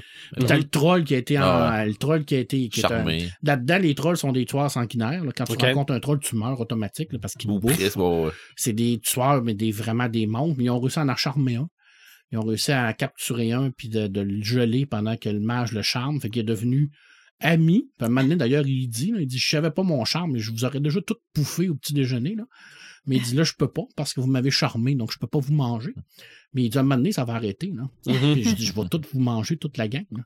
Fait que, mais on le sait pas. On- maintenant, on se pense qu'il est vraiment ouais. comme rendu ami avec eux autres, mais on a comme un doute. Ouais. Bref, le pouvoir principal, c'est la forge. OK. En partant. Mais tu parlais de blonde et de brune, là, puis je suis en train de me dire, on n'a pas parlé dans notre épisode des clichés. Ben, ça, c'est un cliché, là. Ah non, mais Parce là. que je pense à Archie puis je pense à. Peter Parker. C'est ça, là. Tu sais, Je veux dire, là-dedans. Il y en a là, plein les- d'autres, Les, deux filles, là, c'est des clichés sur deux pattes. Ah Ben, non. lui aussi, là. Ah non, non, lui C'est- aussi, c'est- là. toute Mais, gang, en tout cas, là. mais c'est ça. Tous les personnages Ouais. sont des clichés sur deux pattes. Mhm. Mais les deux filles, là. Ah non, Ah, écoute, c'est- c'est- ouais. c'est c'est n'importe quoi, là. Je veux dire, tu sais, c'est tellement gros que tu fais comme. C'est fait exprès, oui. Ben oui. fait Ah, et exprès. puis tu vois ça venir, puis tu dis, ah, OK, c'est ça qui va se passer. Puis Oui. c'est ça qui arrive, puis c'est c'est juste drôle. Je terminerai avec euh, deux petites choses rapidement. Euh, je terminerai avec une citation de Tolkien, parce qu'il faut que je t'en parle. Ben, Alors, ainsi vient la neige après le feu, et même les dragons ont une fin. Le feu dans chez Tolkien est excessivement important, parce que c'est ce feu-là de la montagne du destin qui a forgé l'anneau unique, et c'est ce même feu-là qui va détruire l'anneau unique. Alors, le feu est comme, représenté, par l'ultime défi, dans le fond, parce que la quête ultime, c'est d'aller à, cette montagne-là pour pouvoir détruire la- l'anneau. Et seul ce feu-là peut le détruire, ou un dragon, mais il n'y en a plus. C'est plate pour eux autres. Mais en même temps, c'est encore un peu chiant de trouver un dragon qui est capable de détruire l'anneau unique quand on sait que les dragons travaillent pour Sauron. Essayer de le Mhm. convaincre de détruire. Je pense le que- charmer. Ouais, je pense que tu t'es mieux d'aller le pitcher dans ta montagne. C'est- c'est- ça va ça va être plus facile, honnêtement. Et y a- bien entendu, il y a des esprits de feu chez Tolkien qui est des Balrogs. Les Balrogs sont représentés vraiment par l'ultime euh, l'ultime force des forces de, de Morgoth et de Sauron. C'est des maillards, c'est des, esprits libres qui ont décidé par eux-mêmes de, rejoindre le côté euh, mauvais et qui vont devenir des créatures de feu très bien représenté d'ailleurs dans le film. Euh, tu sais, des fois, je, je parle souvent en mal du film, là, mais le Balrog est très, très bien représenté Ouais. par rapport à ce qu'il est. C'est vraiment un esprit de feu, quelqu'un qui va vraiment faire peur aux gens avec ce feu-là. Euh, et euh, Gandalf a l'anneau également qui permet de, de résister à ce feu-là parce que c'est- c'est c'est- c'est un anneau de pouvoir aussi. Le feu, c'est un feu créateur chez Tolkien. Mhm. La plupart de- des grandes œuvres et des grands artefacts ont été créés par le feu, par les elfes d'abord, parce que les elfes sont arrivés en premier par Fëanor entre autres, mais par les nains également, qui sont devenus très rapidement meilleurs forgerons que les, que les elfes, parce qu'ils ont été faits pour ça, ils ont été forgés pour ça par le dieu, dans le fond, qui, qui- qui a créé les, la forge. Donc c'est excessivement important. Chez Tolkien, par contre, on ne voit pas les forgerons forgés chez Tolkien. On le voit dans le film quand ils refont Narsil, Mhm. mais dans les romans, on, on voit seulement la, la finalité de la forge. C'est-à-dire, on va voir, on va, on va, on va le savoir que les, les forgerons vont forger telle lame ou tel objet magique, mais on, on le verra pas en tant que tel. Ok. Tu sais, C'est pas quelque chose que on va prendre, on va vraiment prendre du temps pour, pour démontrer ou expliquer, mais on sait que ce sont tous des grands forgerons. En même temps, quand tu as vécu pendant euh, 12 000 ans, faut tout Tu as le temps d'apprendre. penses que tu as le temps d'apprendre. Mhm. En tout cas, si tu as passé 12 000 ans à végéter sur ton divan, Oh, T'as- peut-être un- Oh, oh, quel divan? exactement, c'est peut-être le, divan des Tim Titans. Ah, peut-être. Ça, c'est toujours très, très bon. Euh, alors, chez Tolkien, le feu est important. C'est le feu créateur, c'est le feu de la forge. La forge, euh, les armes, tout ça, c'est dans pratiquement tous les, les romans de- du médiéval, on en a. Euh, je pense à, aussi dans le, le feu comme euh, arme, le feu grégoire dans euh, Game of Thrones. Oui. Euh, pas rien que là-dedans. Je veux dire, le feu grégoire, Mhm. c'est un feu qui a été démontré par, comme, comme une arme tactique médiévale parce que le monde ne comprenait pas, dans le fond. C'est, de la physique. Mais dans ce temps-là, c'était de la magie. Mhm. Un feu qui brûle dans l'eau. Ah, démon! On en parle-tu des démons? Il y a des démons en masse Ouais. avec du feu en masse. Bon, ben, si j'ai une seule chose à te proposer par rapport aux démons, au feu, à l'enfer, c'est Hellblazer. Tant la BD que le film, mais surtout plus la BD avec. euh, Hellblazer, tu vois. euh, Euh, Hellblazer. Hellblazer? Oui, oui, Hellblazer, c'est, ça, c'est absolument génial. C'est comme John Constantine. Ok, oui. C'est l'histoire de John Constantine. C'est ça. Oui. Qui, lui, a cette capacité-là de pouvoir aller dans, en enfer, revenir, s'amuser avec des démons, des démons de feu, des démons de n'importe quoi. Hellblazer, c'est vraiment une série très, très bonne, très J'aime tellement dans le film quand il se ramasse en enfer, puis tu vois, il fait tellement chaud qu'il y a comme un- une onde de chaleur que tu vois. là. Mhm. J'ai trouvé ça hot. Là. Ouais. Mais c'est, adulte. Hellblazer, on s'entend parce que c'est quand même mature, il y a un Mm. contenu mature. Euh, le film, c'est une très bonne adaptation. Moi, j'ai beaucoup aimé ça. Ben, moi, j'ai adoré le film. Ouais. Oh, ouais. Il est encore question d'un deuxième. Oh, oui. Ben, Keanu Reeves est partant. Mhm. Je pense que les fans le veulent. Ouais. Puis le, le- le potentiel est là. Je veux dire, c'est, c'est tellement un, un beau personnage qui est, euh, qui est très actuel, hein, parce que, tu sais, le Blazer, à l'époque où ce que ça a sorti, on parlait déjà d'un personnage qui avait une, une sexualité qui était ambiguë, euh, il, était, il était bisexuel pour l'époque, euh, il avait cette capacité-là à prendre la forme qu'il voulait. Fait que c'est pour ça que dans, dans, dans, les nouvelles séries, ce qu'on voit que c'est une femme, ça change rien. Tu sais, je veux dire, c'est c'est comme un mage qui peut avoir qui peut faire ce qu'il veut, dans le fond. Mais en même temps, c'est un. C'est un- salaud. C'est un salaud, là, la pire espèce. C'est un arnaqueur, probablement le plus grand arnaqueur de DC. C'est Hellblazer. Et lui, ben, il a de capacité de, du feu. Ben, je terminerai ben, avec les sorcières de Salem. OK. Pourquoi? Parce que le feu purificateur, Je vais embarquer sur les sorcières de Salem. J'ai de quoi. Je... Non, mais vas-y. vas-y, ben moi je veux rien que dire que tu sais, il y a tellement de romans, il y a tellement de films, il y a tellement Il y en de a des bons, il y en a des moins Il y, a- bons. il y en a des moins Mhm. bons, il y en a des bons. J'en j'en ai pas réellement à proposer. Je pense que euh, amusez-vous à, à- à chercher là-dedans. C'est ça. Puis très souvent, il y a, il y a des films qui partent de ça sans que ce soit ça. Mais, Mais- si, j- si ma mémoire est bonne, y a- y a-tu des sorcières de Salem qui ont été brûlées? Je pense que c'était Non. surtout la pendaison. Exactement. Ouais. C'était l'écrasement. Ouais. Mais Euh, on revient toujours à ça parce qu'on a cette tendance à ouais, penser là qui était, qui était les bûchers. Mais ça, c'est en, en Europe qu'il y a eu beaucoup Ouais. les en bûchers. Espagne, Ouais. beaucoup La- la, la- question la- espagnole. Torquemada. Mm. Lui, euh, il s'est amusé beaucoup. Euh, Jeanne d'Arc, Ouais. entre autres. Ouais. Jeanne d'Arc qui a été brûlée euh, vive euh, après avoir sauvé la France. Merci beaucoup, Jeanne. Ton merci, on va te brûler. C'est super, hein? c'est c'est quand Mm. même. D'ailleurs, on retrouve ça aussi chez Lovecraft Oui, avec euh, Joseph Curven. tout à fait. Ben, Joseph Curven ou Curven, mais en tout cas. Curven. Ben, moi, j'ai tout le temps prononcé Curven. Puis, euh, les- pour les gens qui savent pas c'est qui Joseph Curven, ben, allez lire euh, l'affaire Charles Dexter Ward. Euh, vous allez comprendre que ça a rapport avec les sorcières de Salem. OK. Fait que, mais je veux pas trop en dire parce qu'il y a du monde encore qui n'ont pas lu encore l'affaire Charles Dexter Ward Mhm. et qui. Je le laisse aller. Donc, ce fameux feu purificateur-là, ben, c'est, aussi un feu qui peut être très, très, euh, très, très euh, utile parce que souvent, ben, on va avoir besoin de ce feu-là pour essayer de se protéger aussi des monstres ou se protéger des, des créatures. On l'a vu dans Alien, on Ouais. essaie de, de, de, de brûler la Mhm. créature avec un certain succès. On essaie de brûler la créature dans l'effroyable L'effroyable chose. chose, bien entendu. The les Thing. vampires, les Mhm. vampires avec le soleil, ils prennent en feu puis ils crament. Ouais. Euh, Blade, avec l'argent, va réussir à facilement les cramer euh, un million, je pense. Je sais pas comment il en crame là, dans le film. là. Dans BD aussi, là, ça se compte par millions. à, l'inverse, dans le film Évolution, le feu les fait grossir. Exactement. Ok. Faut, faut pas euh, les Oui, c'est vrai. Oui, hey, qu'est-ce quel bon film. C'est niaiseux. Ça, c'est avec David Duchovny. Ouais, Mm, avec euh, une patente. C'est complètement stupide, ce film. Finalement, c'est du Head and Shoulders qui, qui sauve Ben, tout le monde. On n'est pas loin de, de la musique de Mars Attack. Là. Je veux dire, Ah. C'est le même genre de niaiserie. Ouais, du Head and Shoulders. OK. Mais moi, je suis d'accord avec ça parce que j'ai déjà fait une infection paupière avec du Head and Shoulders. Ouais, que ça c'est- brûle, hein. Ça brûle en. Ça brûle. ça brûle. Fait que c'est un très, très bon brûlant. Mhm. Voilà pour le feu. Et je dirais que la mythologie de Tolkien commence par la flamme vivante que Hiru est capable d'avoir. C'est le seul qui est capable de la contrôler parce que c'est cette Mhm. flamme-là qui permet de donner la vie. Et c'est ce que Melkor veut à tout prix. Puis il l'a jamais trouvé. Il l'a jamais vu. Même s'il est allé à la recherche de cette flamme-là, il l'a jamais vu, il l'a jamais trouvé. Moi, je pense qu'elle existe seulement dans la tête des rues. Mais toute la mythologie de Tolkien passe par le feu. Ça commence par le feu. Et il est dit que ça va finir par euh, le feu. OK. Mais ça, on ne saura jamais. Puis, tant qu'à être rendu là, ben, faut aussi embarquer euh, Chatham parce que je veux dire, on n'a pas le choix.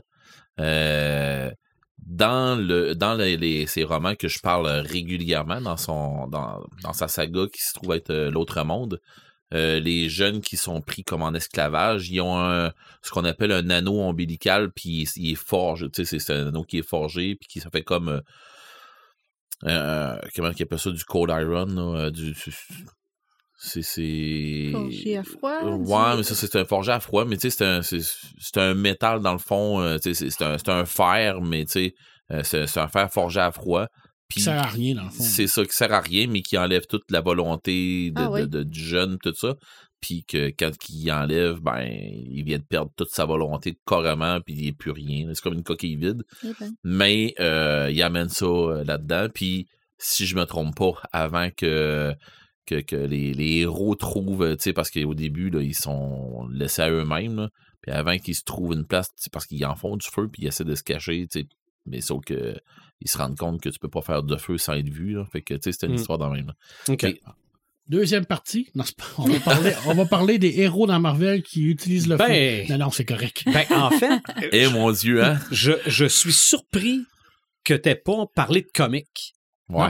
Parce que le premier, premier, premier héros de ce qui a fini par devenir Marvel était la Torche humaine. Ouais, tout à fait.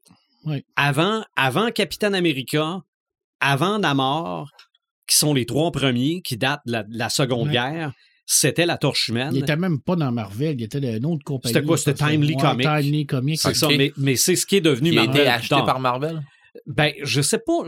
Il faudrait que c'est- je sorte mes énormes livres Mhm. que j'ai là-dessus, là. Mais, mais. Il a mais, été euh, créé par, euh, par, les, par, par euh, Stanley, je crois.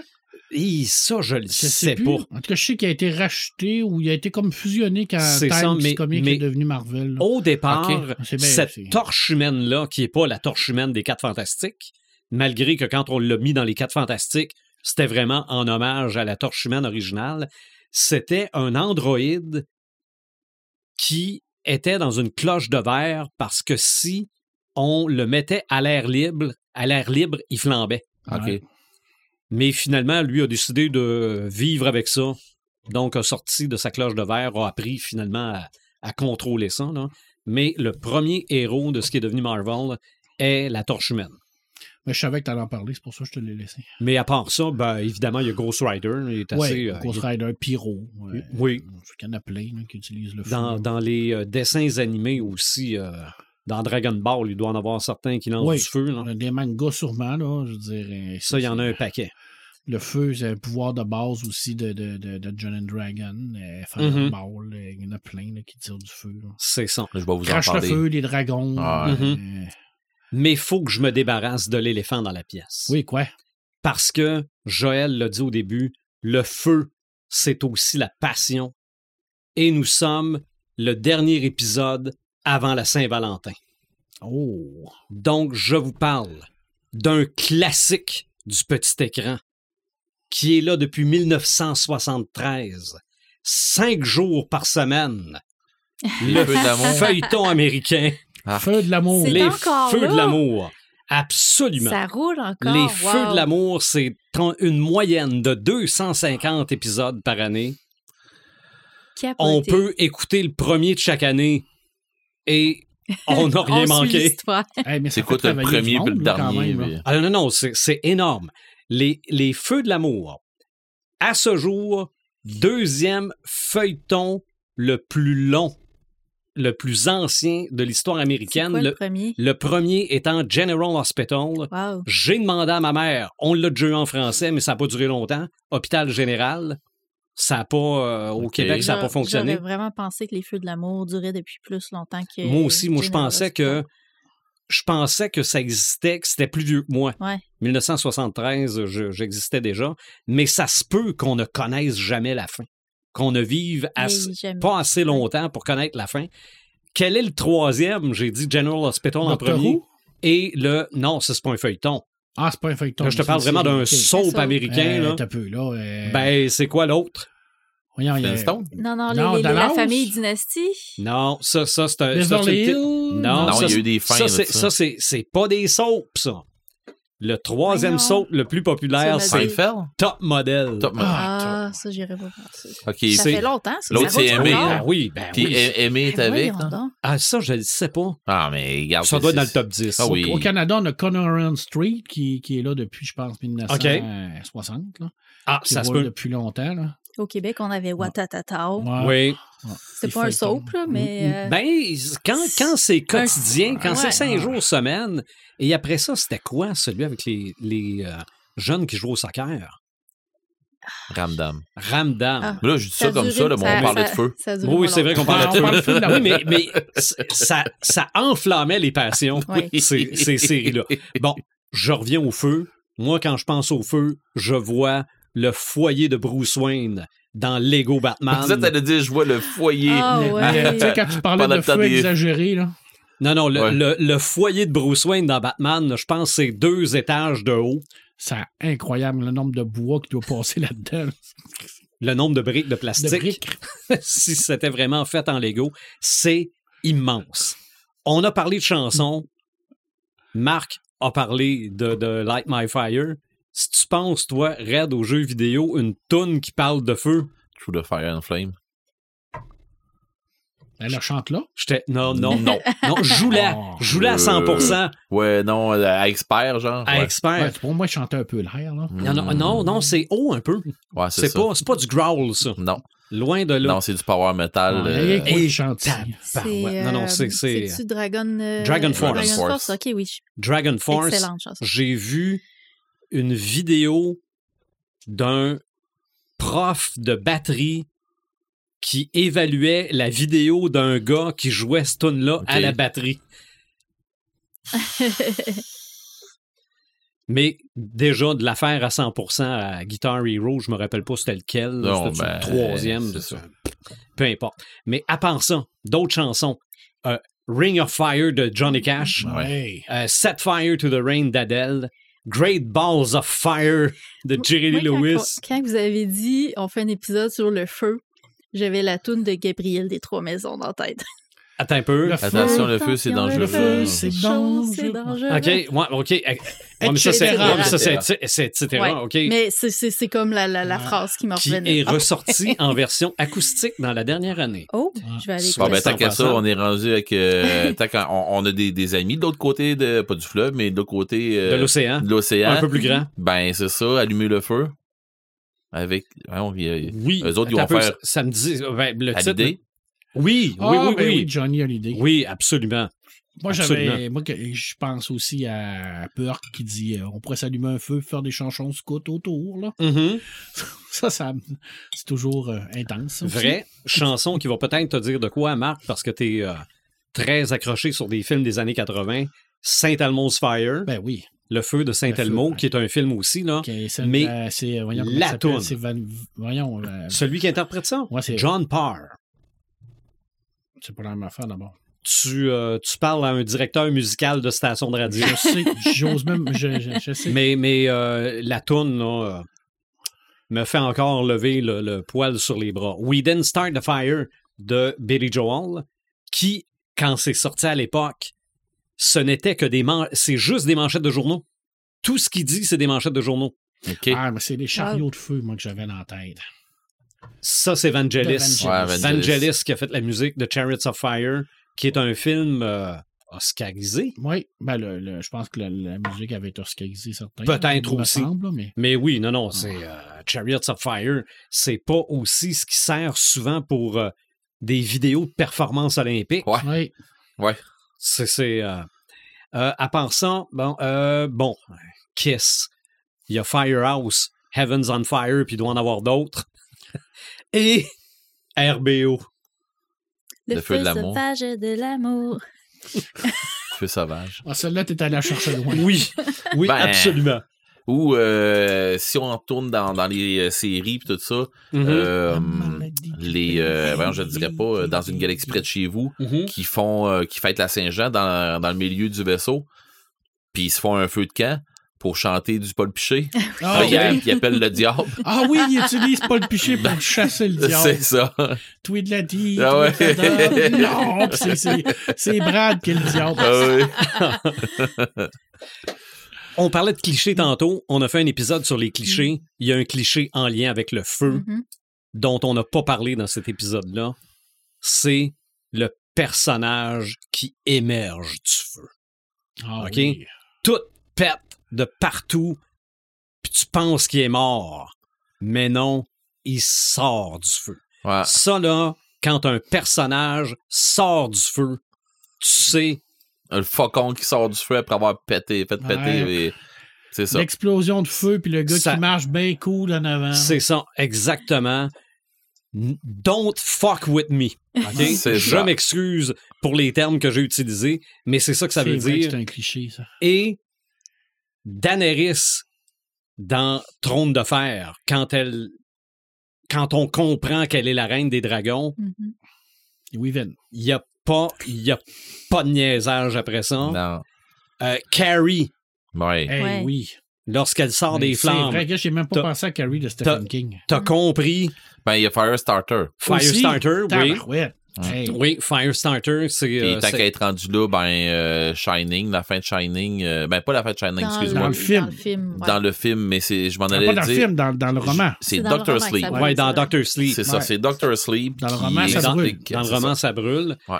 Euh, dans le film Batman à jamais, Batman, à un moment donné, se fait bombarder. C'était, euh, bon, Val Kilmer qui faisait Batman, se fait bombarder par les sbires de double face. Et ça pète de partout et Batman sort des flammes et c'est là que Double Face lui dit Mais tu ne meurs jamais! et tout lui tombe dessus et c'est là que Dick Grayson le sauve pour la première fois avant d'être Robin. Et euh, ben, le Terminator, sûrement que le Terminator sort Ben, du le feu. T-1000. Oui. Le T-1000, Bon. quand il sort du feu la première fois, tu fais comme, OK, Mm. puis il est comme en couleur chrome, là. Mhm. Tu sais, euh, en métal liquide, c'est hot, là. Fait que ça, le message est clair. Quand il y a un c'est- personnage qui sort indemne Don't des fuck flammes, with me. Mais en même temps, dans le T-1000, c'est quoi qui le tue? C'est le feu. C'est le feu? C'est aussi, la lave? la Ah lave, ouais, puis oui. c'est la même affaire qui, qui, qui, qui dissout euh, aussi euh, le, le T1. puis, Ouais. euh, Euh, Qu'est-ce que. Ah, au, Japon, il y a quand même pas mal de festivals du feu. Ce que je ne savais pas. Et ça, c'est partout. Je pensais qu'il y en avait un en particulier, mais non. Il y a plein de festivals du feu au Japon. Les photos que j'ai vues sont extraordinaires. Donc, probablement que c'est fait avec des gens qui savent très bien qu'est-ce qu'ils font. Parce que moi, je ne m'essaierais pas. Mais euh, à part ça, c'est euh, en gros, moi, ce qui m'est. euh, Il y a Fouton le feu dans The Crow. Ouais. La fameuse scène de la Devil Knight qui n'est pas dans la BD, seulement dans le film. OK. Qu'ils ont, euh, la- c'est la, la scène où Les ils- méchants, là. Ils mettent le feu partout. Mhm. D'ailleurs, le Crow, le signe du Crow en feu, Ouais. c'est récurrent chez les super-héros. Batman le fait. mhm. Souvent, ce fameux signe en feu-là. Mais le Crow, quand il tue euh, T-Bone, Ouais, il me il me semble que semble oui. que c'est T-Bone il tue puis qu'il euh, il fait un super euh, croc avec son. euh, Ouais. Mais ça, c'est dans le film.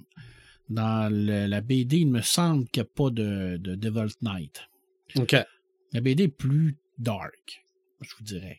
Ouais, Euh, c'est, c'est, je suis proche euh, dépression nerveuse. Là. OK. Il y avait pas ouais, c'est très lourd. c'est ça, la BD est plus lourde. ben, il l'a écrit après la mort de sa femme. C'est ça. Mhm. Il était en dépression nerveuse totale, là, puis euh, ça, ça se ressent. Dans le fond, c'est son époque de deuil. Toutes, OK. ces, toutes ces épreuves de deuil, les, les étapes du deuil, c'est les étapes que vit son personnage. Le film aussi euh, il est très très bon par rapport à ça, mais il y a, il y a du feu là-dedans. De Mhm. feu. Puis la bande sonore.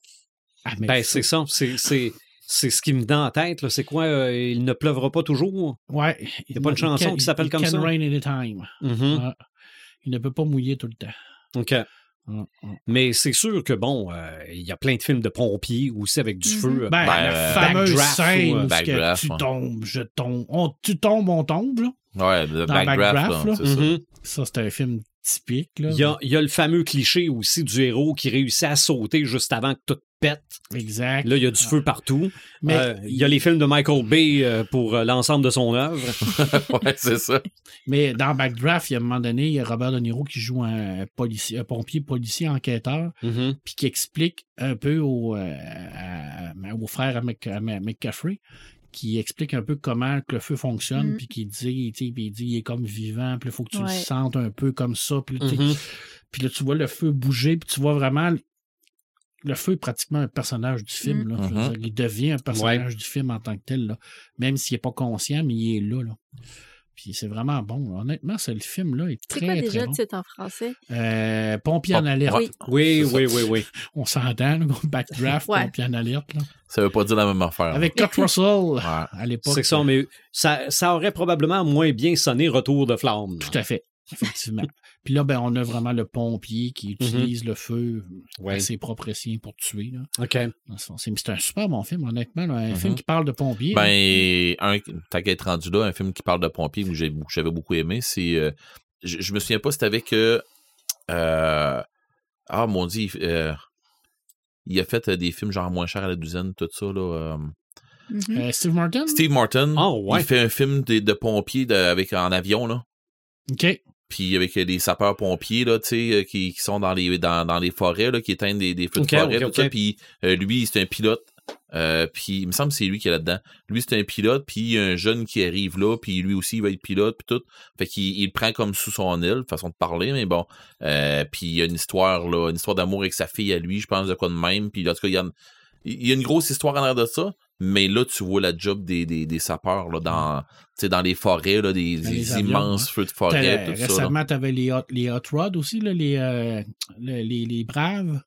Parce que c'est les, les, euh, les compagnies qui font des, des feux de forêt, puis ils meurent tous. là, à un moment donné, les 12 meurent parce que le feu passe par-dessus. Puis c'est une histoire qui est vraie. Là. Ça s'est passé dans, aux États-Unis. Je me souviens pas comment il s'appelle, là, mais c'est avec lui qui joue Thanos, euh, l'acteur. Euh, oui, je, le- je le vois Ouais. dans ma tête. Euh, c'est un très bon film, mais c'est un fait réel. Là, vraiment- je, je me souviens pas d'avoir Ouais, c'est une équipe vraiment de sapeurs-pompiers de forêt, là, qui coupent les arbres, puis qui les brûlent, puis qui font des. Puis à un moment donné, ils se font pogner vers un feu, puis ils se protègent avec leur cape, mais malheureusement, le feu est trop intense, tout le monde meurt. C'est vraiment. Mhm. C'est tiré d'une histoire vraie, là. Je me souviens pas, c'est Debout les Braves, je crois. C'est vraiment très, très bon. C'est très intense. Puis tu vois vraiment leur formation, comment ils, euh, ils font ça, c'est quoi leur travail. euh. Puis c'est c'est ces gens-là qui sont venus nous aider là, pendant Ouais. le- les fameux feux de forêt euh, cet été au, au Québec. là. C'est- ces gens-là qui sont venus nous Mhm. aider. C'est des spécialistes des feux de forêt. Parce qu'un feu de forêt, ça ne se gère pas comme un feu de Mhm. maison. là. Il y a John Cena, il y a John Cena qui joue dans un film de même, mais c'est un film plus pour euh, pour familial là, qui garde une petite fille, mais que lui c'est un sapeur justement de Mhm. dans le bois là. Mais bon, Ça doit être drôle. John Cena, il est toujours drôle. il est tata là, il est- mais c'est ça. Donc, dans les films, séries télé, dessins animés, le feu est surtout spectaculaire. Ah, clairement, ouais. C'est euh, clairement un- pour c'est ça. un C'est élément d'histoire, je pense, qui, c'est ça. C'est euh, qui fait avancer ou à l'histoire. là. c'est c'est spectaculaire, c'est coloré. C'est euh, C'est chaud. oui, oui, absolument. T'as des maniaques comme Christopher Nolan qui font exploser des bombes euh, Mhm. pour faire son film Oppenheimer, pour mettre le plus de feu possible. Exactement. Exactement. C'est quoi, après ça, tu te poses la question, c'est c'est quoi l'empreinte carbone de, de- de ce- cet homme-là? Là?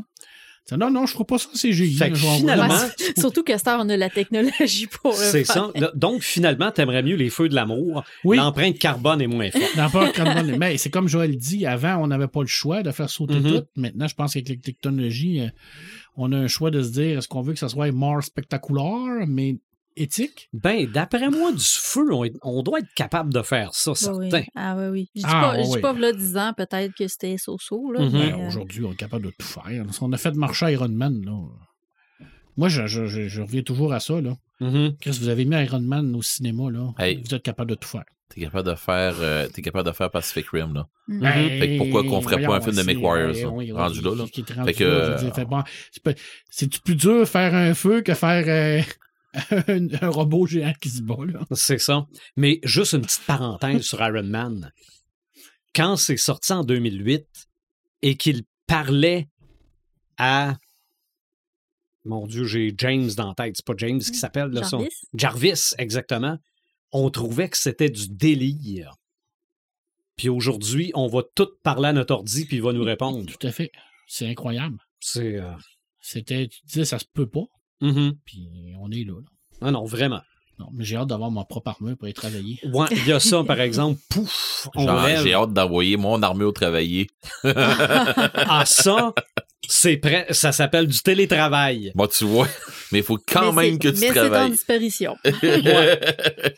Dans les jeux vidéo, dans le, le- le- le- les jeux de table, le, le- le- Mhm. le grandeur nature, quelle est la place du feu? Il n'y en a pas. J'ai Ah, j'ai oublié de parler du film élémentaire. Dans les, Oui. dans les éléments, il y a, il y a le feu. Oui, c'est vrai. C'est vrai. C'est- C'est tout. Je l'ai pas vu. Fait, que- Ou- fait que tu disais qu'il n'y en a pas Ouais, dans non. les jeux. Non, C'est ça, fait que c'est- on ferme le segment. Oui, OK. mais ça me surprendrait.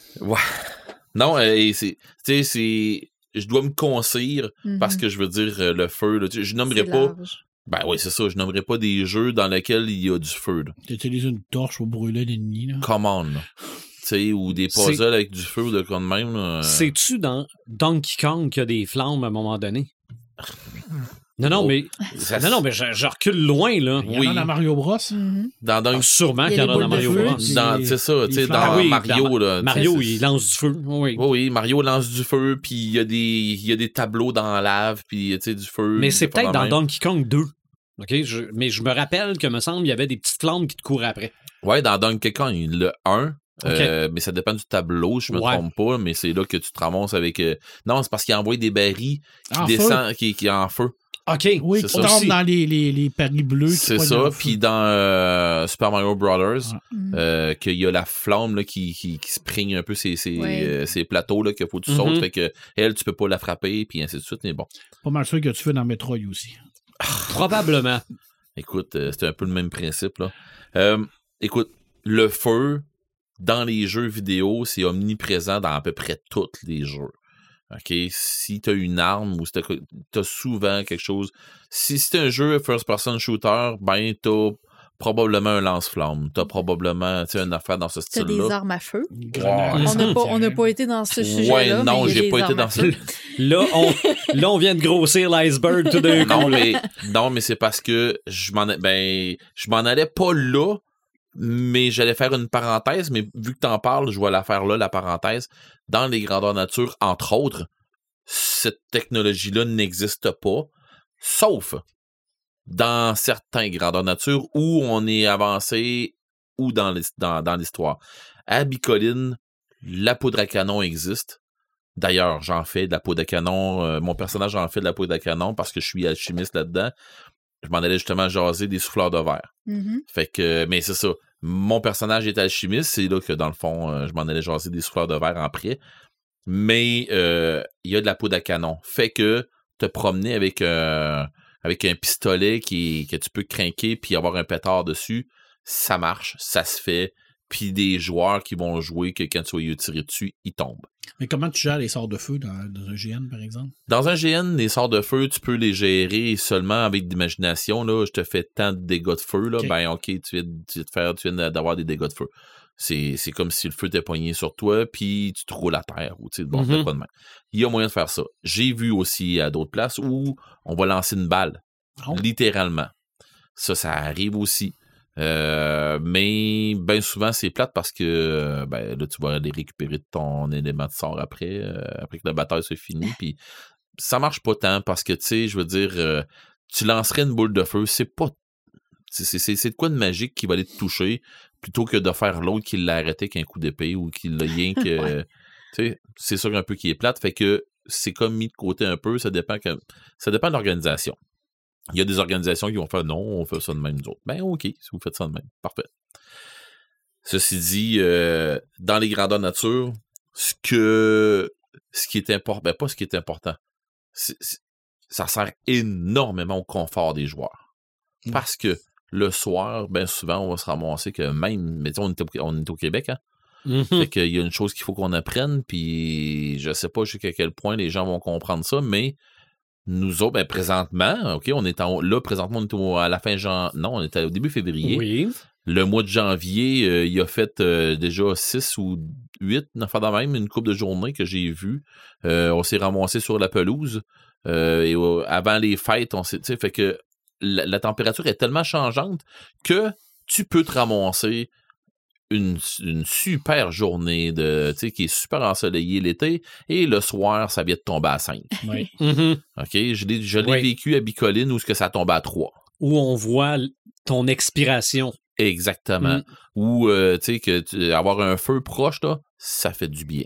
Fait que, tu sais, puis en plus de ça, les organisations qui sont le moindrement euh, soucieux de, l'en- de l'en- de l'environnement et euh, de faire attention justement pour pas starter de feu, ils vont obliger euh, des, des, des feux qui vont être contrôlés Mhm. euh, et ils vont passer aussi, il y a des pompiers qui viennent gérer justement pour tous les, les systèmes anti-feu, de faire dans même qu'il y a dans les cabanes, puis de faire comme ça. Fait que c'est super bien géré pour ça, justement pour éviter les, que, que le monde se fasse mal ou et ou qui, qui- qu'on se ramasse avec un feu sur le, tra- sur le grandeur Ben oui, nature. parce que si la forêt pogne en feu, c'est déjà triste, mais si les Mhm. cabanes passent en feu Oui, avec oui, le oui, monde oui. au travers, c'est... Exactement. Ceci dit, euh, je m'en ai parlé justement des souffleurs de verre. Ben, Mhm. c'est ça. euh, C'est une des choses qui, qui rentre énormément dans, dans le grandeur nature médiéval, ben, je dis dans le grandeur nature médiéval, mais dans le temps justement de, de, de l'apothicaire ou Mhm. dans le temps des, des euh, supposés euh, alchimistes, des affaires comme ça, comme on le connaît euh, dans, euh, dans, dans, dans, dans, dans Donjons et Mhm. Dragons, euh, exemple, ben les dites potions, là, les, les, les bouteilles de verre, là, ils n'existeraient pas si c'était pas du feu. C'est vrai. Mhm. Mm. C'est, Oui. c'est- Le monde va comme, c'est à quoi le rapport? C'est, c'est du verre. Ouais, mais comment est-ce que tu fais pour le former, ton verre? Ouais. Fait que ça, c'est une chose. Moi, euh, si je mets ça de côté, moi, mon côté que j'ai vécu avec le feu qui m'a marqué le plus dans un GN, euh, on est, euh, on est en train de, de, monter notre, campement, puis on, était, on est tard un peu parce qu'on est arrivé un petit peu en retard. On était à deux heures de, Rivière-du-Loup, on était le coin de Matane. Bon. Fox est avec moi, puis on est une couple de chums ensemble, puis on a décidé de se prendre un petit coin tranquille, puis tout ça, puis bon. Le GN est commencé, mais nous autres, on a vu le, le, le- le speech du début, puis tout ça, mais le GN est commencé, puis on a fait, bah, ok, on va se tasser, on va finir nos affaires, puis tout ça. Fait que, je pense que c'est le premier grandeur nature à Fox. Fait que, euh, il me dit, puis, Do- donne son nom. Sébastien, Sébastien Boucher. Euh, fait qu'on est, on est au premier, euh, dans le fond, qui m'a déjà remplacé aussi dans des chroniques, puis des Mhm. affaires comme ça. Euh, fait que finalement, on, on est en train de jaser ensemble, puis il dit, euh, toi, il dit, t'es habitué de venir ici, puis tout ça, il dit des GN, puis là, on jase un peu, pour savoir un peu nos personnages, puis tout ça. Puis là, à un moment donné, on voit une lueur, mais au loin, là, mais tu sais, comme plus loin un peu, mais moi, je suis dans la tente. Puis Sébastien, lui, il est comme face à moi, mais tu il est en train de sortir de la tente, mais il est en train de ramasser son stock, tout ça. Mais il dit, veux-tu bien me dire que c'est qui éclaire dedans de la tente? Puis là, on sort. Moi, euh, j'ouvre la tente, puis lui, il va sur le bord du bois, mais je- le temps que je me rende là, moi, tout ce que j'ai vu, j'ai vu, j'ai entendu quelqu'un crier au feu, au feu, au feu, puis j'ai vu une masse rouge, tu sais, une masse de feu rentrer dans le bois. J'ai dit, veux-tu bien me dire que c'est ça? Mais il y avait des grosses trails assez larges. Mais c'était quelqu'un avec un costume qui a pris en feu. Oh, OK. Wow. Et son costume a pris en feu au complet. Son- il y avait un genre de, tu sais, euh, lui, je, je sais pas qu'est-ce qu'il faisait exactement, là, mais c'était une affaire de, de- en rapport avec euh, des algues ou euh, genre un- un- une animation de forêt ou tu sais, de- une affaire comme ça, là. Mais c'était un suit là, de, de, de camo, là, de tireur d'élite, là.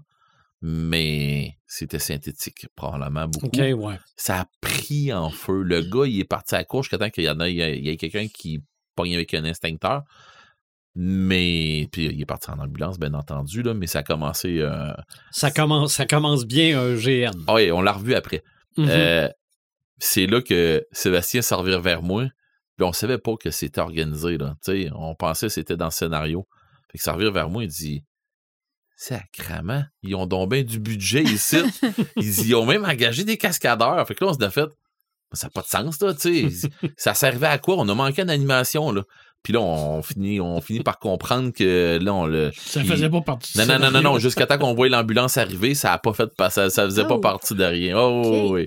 on, non, non. déch- on déchante, là. Oui, oui, oui. Fait que, mais après ça, le grandeur nature a starté, puis tout allait bien. Euh, Mais les cracheurs de feu. oui. Mhm. Moi, je me suis battu contre des cracheurs Oh. de feu. Et ça, c'était d'autres choses aussi. J'ai fini assez huileux de là, mais c'est pas grave. Je faisais un démon.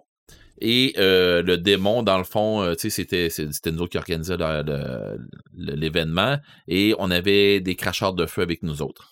Euh, Puis c'était des bons cracheurs de feu. Fait qu'à un moment donné, ben c'est ça, fallait qu'il il y avait un démon, là, j'étais en train de, tout défaire autour de moi, dans, dans le village, tout ça.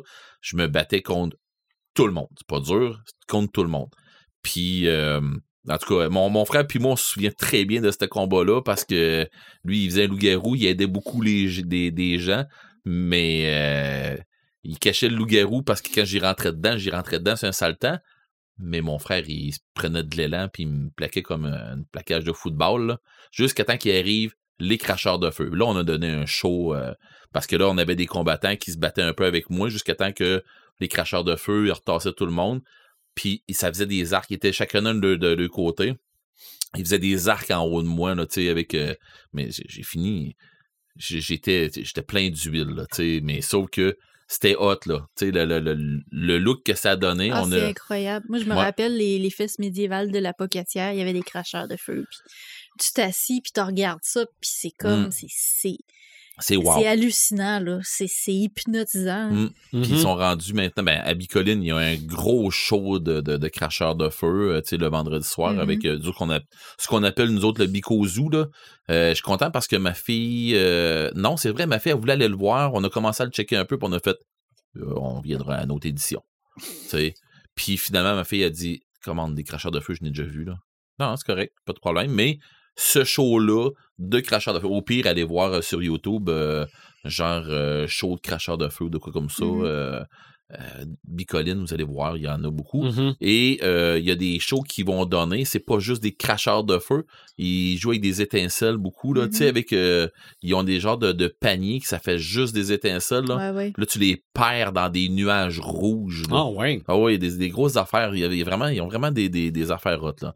Euh, mais, je- je- Mais ne faites pas ça à la maison sans supervision. Ça prend des Non. professionnels. exactement. oui, laissez prend- faire les professionnels. Ça te prend Oui. des gens qui vont, qui, qui vont savoir le, qui vont savoir le faire comme il faut, puis, euh, tu sais, je, je ferais pas ça avec ma barbe que j'ai là, malgré qu'il y a du monde qui le font en masse, mais je le ferais pas moi. Ils mettent tu de quoi pour protéger Non. leur barbe? Même pas? Non, c'est, ben, en tout cas, moi, ceux que, ceux que je connais, non. Euh, mais euh, ils ont pas tant de gros, ils ont pas tant de barbe comme la mienne. Mhm. Mais j'en ai vu avec euh, des barbes comme ça, mais ben souvent, il y en a qui vont l'humidifier, Ah Mhm. oui. qui vont humidifier leur barbe, Oui. tout ça, mais par expérience, une barbe qui reste mouillée, c'est pas des cheveux qui restent mouillés. C'est pas la même Mhm. affaire. C'est sûr que de l'eau, ça va rester, mais ça, ça, ça, imp- ça prend pas l'eau. Mais surtout si tu mets de l'huile dans ta barbe régulièrement, ça prendra pas l'eau comme des cheveux. Ouais. Ben, ça, explique le, le fait que le bassiste du groupe Kiss a les cheveux attachés sur le dessus de la tête. entre autres. Parce que lui, il crache du feu, justement, Mhm. puis tout ça. Euh, on parlait euh, on parlait de ça tantôt pour les, les, les, pour les shows qu'ils vont faire, tout. C'est sûr que dans des grandeurs nature, les cracheurs de feu, c'est pas omniprésent. Mais je vous dirais que dans presque toutes les éditions de toutes les grandeurs nature où je vais, s'il y a un cracheur de feu qui est là présent, c'est clair qu'il va se le faire demander. Mhm. Mhm. Ça, c'est c'est à peu près sûr. Puis, tu sais, on en a euh, de plus en plus. Il n'y a pas rien que des cracheurs de feu aussi. euh, tu sais, quand on arrive euh, à Bicoline, justement, le lancement de la semaine, tu sais, quand on arrive là, le soir de- du lancement de la semaine, il y a des feux d'artifice pour starter ça. Mhm. Mhm. Ça, ça arrive régulièrement. Et dans beaucoup d'organisations, quand ils vont lancer, mettons, un sort, ou tu sais, quand ils vont faire euh, de quoi d'un événement, ou tu sais, un- de quoi dans le scénario qui va nécessiter euh, l'attention de tout le monde, ou quelque chose comme ça, ben, ils vont lancer justement, euh, tu sais, ils vont faire des feux d'artifice, ou rien que des.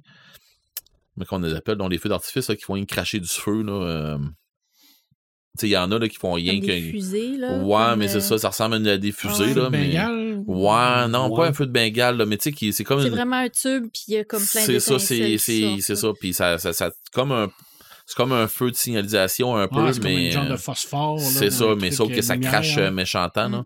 Fait qu'il y y a souvent des affaires dans le même. Fait que les organisations, ils font attention, mais Mhm. l'autre affaire qu'il faut faire attention, justement, puis ça, ben, c'est le bout de plate un peu, c'est que ben souvent on se fait euh, on se fait localiser nos feux. Parce que justement, euh, on, on est dans le bois la majorité Mm. du temps pour des Mhm. grandeurs nature médiévales. Euh, ben, pour des grandeurs nature tout court, on est dans le bois la majorité du temps.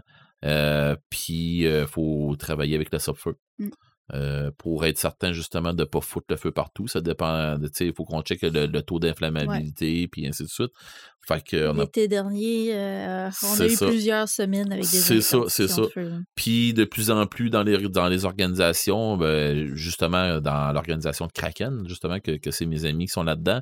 euh, ben, moi, je suis joueur, mais tu sais, je veux dire que je suis pas dans, dans l'or- dans l'organisation, mais on demande de plus en plus aux gens qui sont sur le terrain euh, de plus avoir de flammes vives dans leur cabane. Euh, genre encore les les les les, les, euh, les lanternes à l'huile, des de même, Mhm. c'est encore accepté, mais en ouais. autant qu'ils restent sur une étagère ou de quoi comme ça, qui sont à l'abri, ça c'est correct. Mais tu sais, des, des, des chandelles, des de même, on essaie de les minimiser le plus possible. C'est Il y a c'est- des- c'est tellement facile, euh, un Ben, accident. C'est ça, puis c'est Mhm. tellement facile maintenant de se trouver des, euh, des lanternes ou euh, des fanales Mm. au LED. Oui, ont qui- l'air- qui. C'est ça, qui vont avoir un ça. look réaliste. J'en ai même vu Des avec des flammes. chandelles. J'en ai vu avec des flammes d'ensemble qui éclairent Mhm. quand même pas mal. Fait que, tu sais, c'est- sûr qu'on peut s'organiser avec des affaires dans Ben oui. Fait que, tu sais, c'est- pas tant une grosse affaire, puis ça brise pas tant l'ambiance que ça. Mm. Euh, puis on peut se ramasser avec Puis de des toute façon, on est censé faire semblant. Ben oui. Exactement. Fait Tu que, bats, tu avec des épées en mousse. Je pense que la, Mm. la lanterne qui vacille au LED a fait la job. Euh, C'est ça. C'est ça. Faut que, il faut que, faut qu'on se fasse à ça. Puis euh, c'est mieux aussi, euh, tu sais, pour, pour pas se ramasser avec de, de, de feux de Mhm. forêt. Déjà là, qu'il y en a eu en masse, là, ou dans, on essaie, on essaie de pas en rajouter. Mm.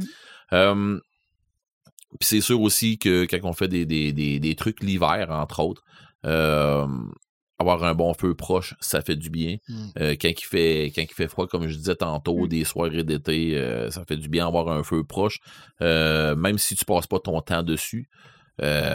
Mais moi, je m'éloigne tout le temps des feux. Moi, personnellement, je reste jamais autour d'un feu. C'est très rare. À moins que je sais qu'il y arrivera rien ou de quoi comme ça. C'est très rare que je reste proche de là. Parce que parce que c'est dangereux dans un grand nature proche d'un feu. Tu vois rien. OK. Ouais, tu vois pas qu'est-ce qu'il y a autour. Tu vois absolument rien à part le feu. Fait que moi, si je reste proche d'un feu pour me réchauffer, je suis dos au feu. OK. Tout le temps, tout le temps, tout le temps. Puis en plus que j'ai des tendances euh, nyctalopes, euh, j'ai, j'ai- moi, euh, genre que je vais sortir dans un sentier, puis si c'est un... S'il y a le malheur d'avoir une pleine lune, je suis ébloui, là. Tu vois genre, là? Bon, ben c'est ça. Fait que le feu proche de moi, c'est moins ça, un peu. OK. Fait que ça, ça, ça fait le tour un peu pour les grandes natures. Je veux dire, je suis d'accord avec, euh, je suis d'accord avec Marc, par exemple. Tout ce qui est des sorts de feu, on peut pas faire comme on va les faire dans Donjon Dragon, mettons, Mhm. sur table. Sur table, je veux dire, euh, sky is the limit, là. Tu sais, on parlait tantôt de démons puis des affaires comme ça, là, tu sais, dans Warhammer. de feu, si tu veux.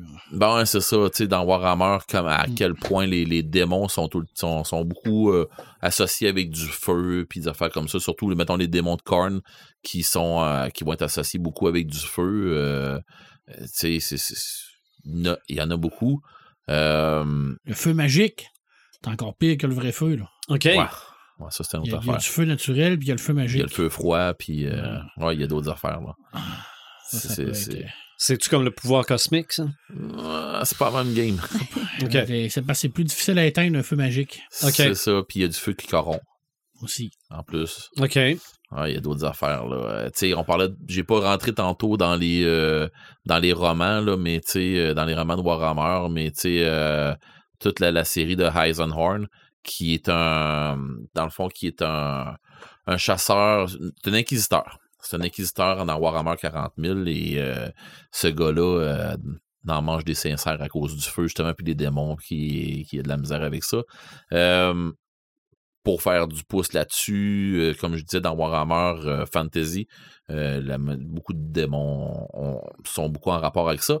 Par contre, quand on arrive pour faire du pouce avec euh, l'Inquisiteur, ben, dans Warhammer euh, Fantasy, on a des chasseurs de sorcières. Et là, le, là, excuse-moi, mais si tu connais quelqu'un qui connaît le, le- le- le gars qui a vendu le pain à la petite fille de, de- puis finalement ben je pense que lui c'est une sorcière ah Mhm. ouais ben tu vas passer au toi aussi au bûcher avec la sorcière mais qu'on la pogne tu sais c'est C'est parce que tu peux pas prendre de chance. c'est ça Dans Warhammer ou Warhammer 40 C'est 000, ça, le feu t'as est purificateur. Quand tu as un hérétique, tu brûles tout le monde.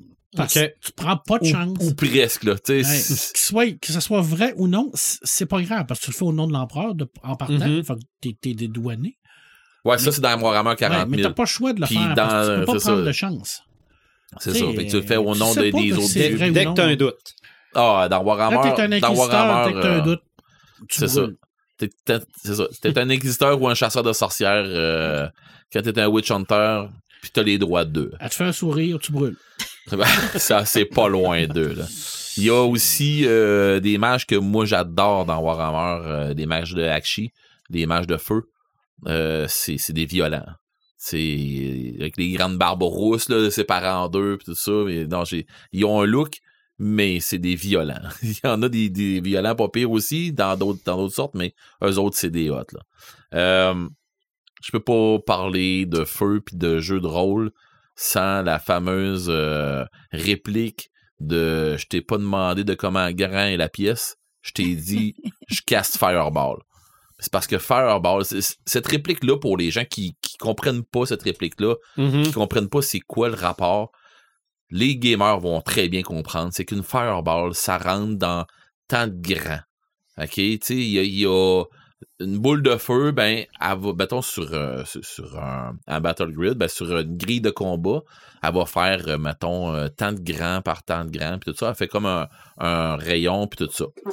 La joke, c'est que tu la lances à telle place, ben, tout le monde dans ce rayon-là vont être touchés Ouais. si tu l'as fait dans une pièce close, ben le feu, c'est comme une explosion qui arrive dans une pièce close. Il se passe quoi? Ben ça sort par les trous, tu sais. Mhm. Fait que puis là, ben il y avait des. des il y a des maîtres de jeu que c'est. euh, voilà, mais tu peux pas la lancer là parce qu'il y a pas assez de place pour la boule de feu. De là, le- je t'ai pas demandé comment ce grand était la pièce, je t'ai dit je casse Fireball.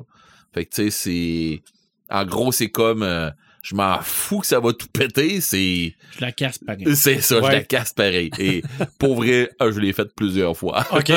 Et ça peut revenir contre toi aussi, parce que Ben oui. euh, si le feu te poigne, il faut que tu fasses ton jet de sauvegarde pareil. c'est ça, c'est ça, c'est ça. C'est pas parce que tu l'as casté que t'es protégé. Là. C'est ça. Ben, à moins que t'aies shape, euh, shape spell, là.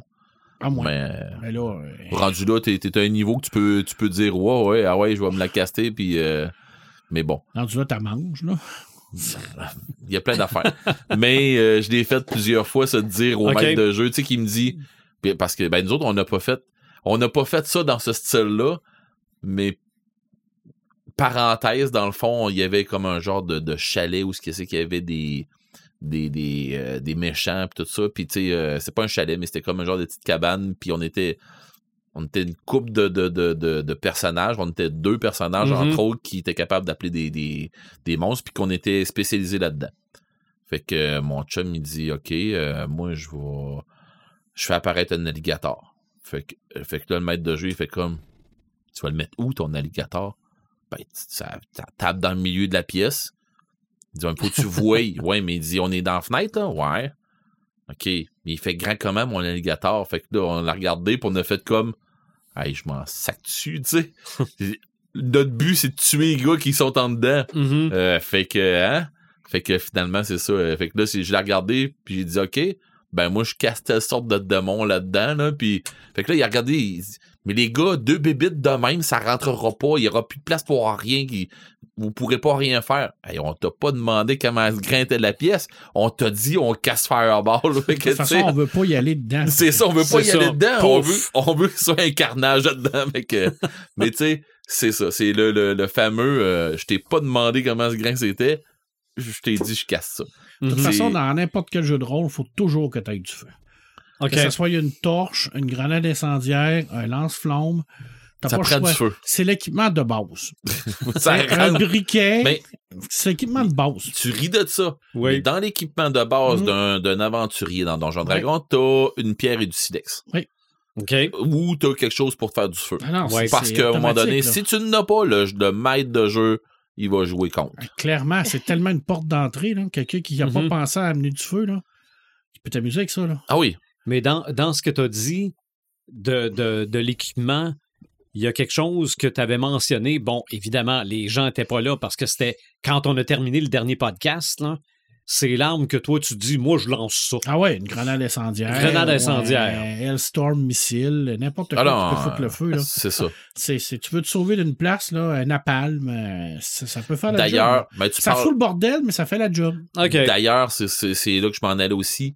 Euh, le feu, pour un maître de jeu, peut servir d'élément chaotique. Ouais, oui. OK. D'un élément que les joueurs pourront pas en venir à bout. Tu peux t'en servir comme ça. Tu peux t'en servir euh, au- autant euh, pour les diriger quelque part. Parce Les que fouetter un peu aussi. c'est ça. Ou euh, il faut que ça opère, là. Ben, le feu, là, il, le, t'es en train de manger le bois, puis tu sais, fait- tu peux t'en servir pour les pousser, comme tu dis, les fouetter, Oui. pour être capable de les enligner à quelque part.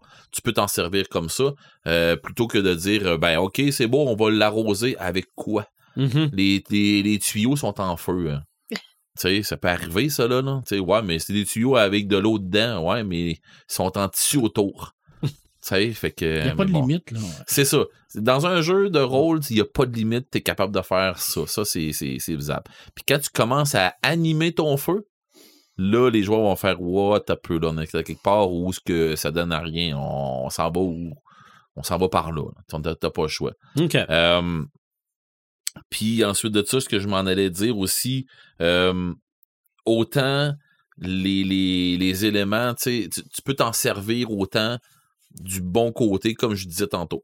Mais je sais pas, toi, Marc, j'imagine que tu t'en sers aux- dans, dans, dans bien d'autres trucs que les, les, le feu, là aussi, là. Mais moi, je vais m'en servir comme élément euh, déclencheur pour pouvoir euh, amener une rapidité au jeu. Oui. Ça, je vais m'en servir beaucoup. Ou stopper les joueurs à quelque part. De feu. C'est ça, ça, ça va arriver. Fait que euh, ça, on s'en sert euh, pas, pas, pas à outrance, mais tu sais, je veux dire, euh, où euh, justement, des, des, des- le feu peut être, euh, ça, tu peux t'organiser pour en faire une prison, puis des affaires même. Mhm. Ça, ça dépend de ce que tu vas faire avec ça. Euh, si je débarque des jeux, totalement. Il y a euh, une culture qui est euh, qui est de moins en moins populaire, qui a été déjà populaire pendant un petit bout, euh, qui se rapproche euh, des tatouages, tout ça, c'était le branding, Mhm. le marquage, euh, le marquage rouge. Par le feu? Ben, Au pas par le chaud. feu, mais c'est ça. C'est au fer chaud. là, mais c'est comme, comme marquage de bétail. Même principe que du marquage de bétail, mais sur la peau. Aïe, aïe, aïe. Mm. Fait que ça te prend quelqu'un qui, quelqu'un qui va avoir un forgeron. Je voulais me faire ça quand j'étais ado. Ouais, ben, moi, J'ai mon, euh, changé d'idée en vieillissant, je sais pas pourquoi. mon idée de branding n'est pas finie, moi. J'ai j'ai encore cette idée-là. C'est pas toi qui disais tantôt que c'est nous autres qui y a- les plus fous? il y y a- Ouais. Il y a des gros. Ouais, c'est c'est de ce bord C'est de la moins- table qui est censé C'est, être fou. ben, t'as peu, j'ai d'autres idées. Il y, y Ouais. y a des hyper gros risques d'infection, par Ouais, contre. exactement. Faut le, faut le Mhm. spécifier, là. Moins euh, que la scarification. Ça dépend. Ça, Mais c'est ça. ça dépend ça de ton antibiotique ouais. Ben ah oui. oui, non, ça, c'est Oh, c'est- c'est oui. sûr, ça prend C'est de, pas un de la tatouage. C'est pas un tatouage. Mm. Sais, C'est une blessure beaucoup plus qu'un tatouage, mais euh, c'est ça fait de la gale. Fait que là, c'est ça. plus qu'un tatouage. Fait que si parce tu que là- la grattes, tu scrapes ton motif. euh, C'est ça. Puis t'es pas à un tatouage, t'es pas à, à une brûlure au deuxième degré, c'est un non, troisième degré. ouais. Les, nerfs sont brûlés. Qui? Non, c'est pas un tatouage. c'est- c'est. euh, Il y, a, il y a des forgerons qui peuvent en faire, des étampes.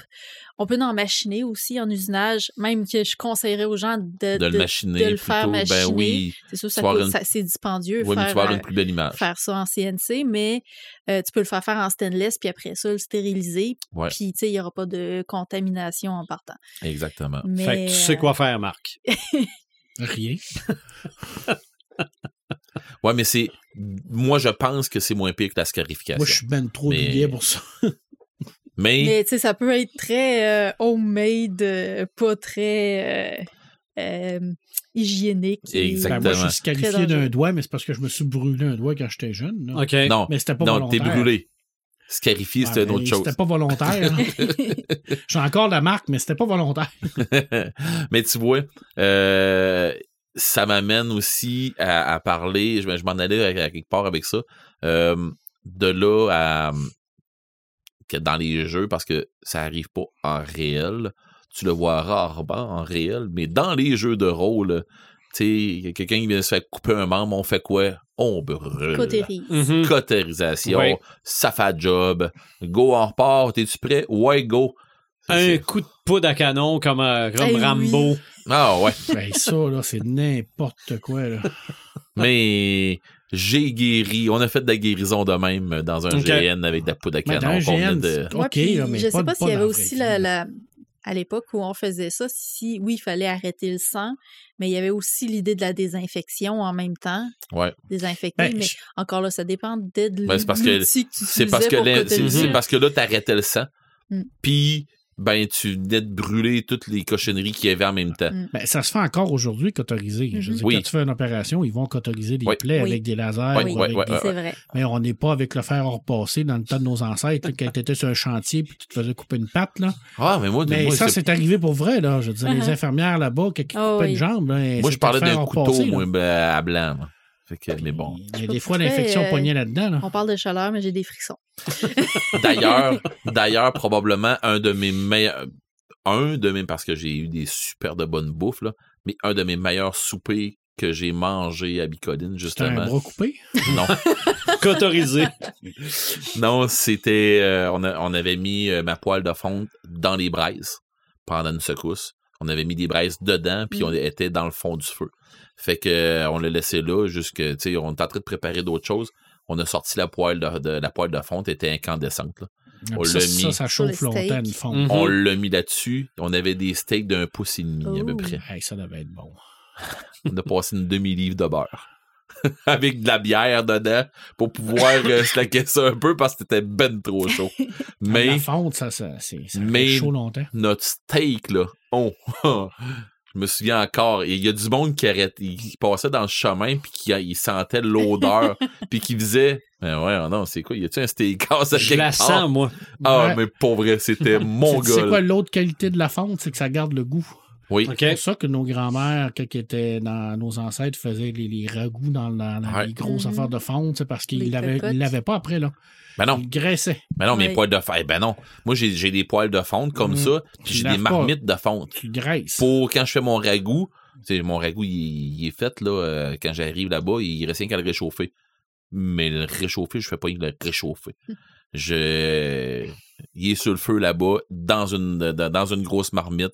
Le goût, il est plus pareil après. Non, non, c'est euh, C'est pas des des farces. là. vraies marmites de fonte, Ouais. là, comme nos Mhm. grands-mères avaient. Ouais. là, ça, maintenant, là, ça coûte une fortune. C'est Hey, des- c'est des artefacts. Hey, d'autres, on nettoie ça avec de la graisse de bacon. Ouais, ben, tu le nettoies avec un petit chiffon, puis après ça, tu le graisses. Oh, ouais. Hey, Ah. tu fais à manger après ça là-dedans, là, c'est Ah, juste du bonheur. J'ai l'impression que j'ai pas soupé. OK. Mais en, en gros, là, tu sais, je veux dire, euh, le, le feu, autant dans les jeux sur table que, euh, que- que dans les grandeurs nature, euh, c'est primordial. Je veux dire, c'est quelque chose qui Mhm. est omniprésent. Fait que euh, c'est rare qu'on va se ramasser à une place où il n'y aura pas au moins un feu de camp. Puis ça, là-dessus, je vous ai même pas parlé des feux de Saint-Jean, là. Non. Tu sais, puis je veux dire, euh, Dieu sait qu'il y a une culture québécoise autour, autour du feu de la Saint-Jean, là. C'est très fort dans notre culture, puis on n'en a même pas parlé. Ben, le feu c'est pas est grave, là. ancré dans notre culture. Ben Au oui. Québec, là, avec Mm. les, les foyers Bélangers, avec les, les poêles Bélangers, là, avec- c'était avec- la seule Les, les, la fonderie à Lilith. euh, Exactement, les, les érablières Mm. euh, qui, qui, qui, qui- Oui, les bouilleuses. Les bouilleuses. Les feux de l'île d'Orléans. Exact. À, à la Saint-Jean, justement, Ouais. les, Mhm. les gens se, se parlaient un peu par les, les, les feux de l'île d'Orléans, la rive sud de, Ouais. de Québec, à Lévis. Euh, ils se faisaient des feux pour comme Ouais. saluer leur famille. Ben, si on n'a même pas parlé des, des, des feux de. de Signalisation. non, des, pas des feux de signalisation, des feux de. des feux d'urgence, là. euh, Ouais. Tu sais, dans, dans Lord of the Rings, dans justement. Lord of the Rings aussi. Oui. Les Autochtones aussi avaient cette capacité-là de, Ouais. de, de pouvoir communiquer avec les feux. là, j'ai. J'ai un, un Ah, maudit blanc, là. mais des feux de. Marc, feux t'as perdu avec les mais- feux de signalisation. Ah ouais. Les feux du Gondor. Les Ouais, feux de mais- détresse du Gondor. C'est ça, mais c'est pas le nom qu'ils utilisent, mais bon, on s'entend. On va mettre ça vulgaire. On va vulgariser, là. C'est des feux de Gondor. signalisation. Puis c'est pas, pas Ma- Mary qui l'allume, là, puis dans, Mm, dans, dans, dans le roman. là. Je OK. trouve que C'est pas, euh, pas pareil, là. Non. Mais bon, bref, euh, gardez la version des films, c'est moins compliqué pour vous. autres. On n'a pas parlé d'avoir le feu non plus. Non. Ça, ça m'arrive souvent d'avoir le feu. Ouais. Avoir des, temps, des tempéraments. Ben, tu sais, c'est une affaire que justement, on n'a pas parlé tantôt. Euh, tu parlais que le feu, ça représente la passion. Mhm. Ça Ben, représente beaucoup les émotions. Ça représente Ouais. beaucoup la rage. Fort. Oui. La colère. Mais Oui. D'ailleurs, colère dans, dans le sans dessus-dessous. C'est ça. C'est un feu. Oui. Colère, c'est Oui. du, feu. Fait que, Oui. Mais bon, Plus il est fâché, plus il y a le feu qui sort. c'est ça. Donc, encore une fois, un gros sujet. Ah, eh, On va peut-être avoir un autre, euh, un autre élément à un, moment donné. Oh, ouais. bon, un élément. Mais moi, j'en connais rien quatre. Multipass. Les lots multipass. Il, Il est drôle, il y a une belle. je, Oui, trouve, je trouve ça beau, c'est une belle naïveté. C'est le cinquième élément, ça. Non, mais t'as peu, là, c'est cute. T'as pas, t'as pas commencé à parler non plus des ombres. euh, T'as pas parlé de l'esprit. T'as Mm. pas parlé de. C'est pas le cinquième élément. Le Tu cinquième sais, élément, moi, je, c'est je peux mal à la tête facilement, Red. Épargne-moi. Non. OK. On va passer du feu au samalume. Oh! Oh! Imaginatrix. Ça m'allume, moi, cette semaine, euh, je vous en parlais très brièvement en pré-show, mais je vais vous en parler plus à l'instant. Euh, la semaine dernière, j'ai vu le film Barbie. Euh, je me doutais que j'allais aimer ça. Ben, je me doutais que ça allait être un petit peu féministe comme, comme Un film. j'avais eu des, des, des oui-dire, puis aussi, euh, on en avait parlé dans notre podcast Mhm. sur les Barbies, que euh, l'idée des Barbies, c'était de faire une poupée qui n'était pas un bébé, tu sais, qui était ce que les, les femmes pouvaient être. Fait oui, évidemment, on reprend ça dans le film beaucoup, cette idée-là. Euh, j'ai beaucoup aimé le film, mais j'ai versé une larme à un certain moment donné, puis c'est là mon ça m'allume. J'étais pas dans une bonne journée quand je l'ai écouté. Euh, c'est pas tout le temps facile d'être une femme dans un milieu d'hommes. Puis il y a des fois que t'as comme envie de tout arracher. Puis cette journée-là, particulièrement, j'étais vraiment dans une, un- un- une mentalité de euh, je suis comme tannée qu'on me demande des trucs qui se contredisent. Tu sais, soit, soit plus toi-même, mais fais attention de la façon dont tu parles. Exact. Fais ci, mais fais ça. Mais soit ci, mais soit Soit ça. plus féminine, mais pas, Mais euh, pas trop, pas, c'est trop, ça. pas provocatrice. Fait que euh, j'étais vraiment comme euh, j'en avais jusque-là, j'en avais vraiment ma claque. Puis il y a cette fameuse scène-là dans le film où on parle des contradictions que la société exige aux femmes. Puis j'ai comme j'étais sur le bord des larmes toute la journée à cause de cette histoire-là, puis là je vois ça dans un film, je fais comme tu sais c'est comme le moment, fallait que je l'entende puis de voir que finalement c'est l'arme qui se servent tu sais pour euh, pour des euh, débrainwasher les les les, Ouais, ouais. les Barbies là fait que euh, fait que bref j'ai eu un gros coup de cœur pour ça Moi, j'ai retenu Des- la bataille des Ken. ça vole tellement j'ai pas. j'ai manqué perdre mon chum à la bataille des Ken ah, ton chum l'a écouté? J'écoutais avec mon chum. Puis, tu sais, déjà au début, il y avait, bon, des, des chansons. Mon chum, les comédies musicales, c'est zéro pied une barre, ne veut rien savoir. Fait que là, ils font une chanson. Là, je dis, attends un petit peu. Le concept du film, c'est qu'ils vont sortir du monde de Barbie. Il n'y a pas comme de zone grise. Hein. Les, Puis- Habituellement, les gens, les comédies musicales t'aiment ou t'aiment pas. Il n'y a pas comme de ça, milieu. c'est là. ça. Puis même moi, je suis pas très fan de comédie musicale Ouais. non plus. Mais là, c'est ça. Fait que là, il chante une chanson, il en chante deux. Là, je dis à mon chum, calme-toi, attends. fait que là, ils sortent du monde de Barbie. Puis là, c'est comme, ça, ça tombe dans l'humour et tout, c'est bien. Mais là, il y a la bataille des Ken qui arrive. Puis là, mon chum, il fait, il pogne la manette comme, j'avance. il comme, attends un petit peu, attends un petit peu, on va peut-être manquer quelque chose. Attends un petit peu.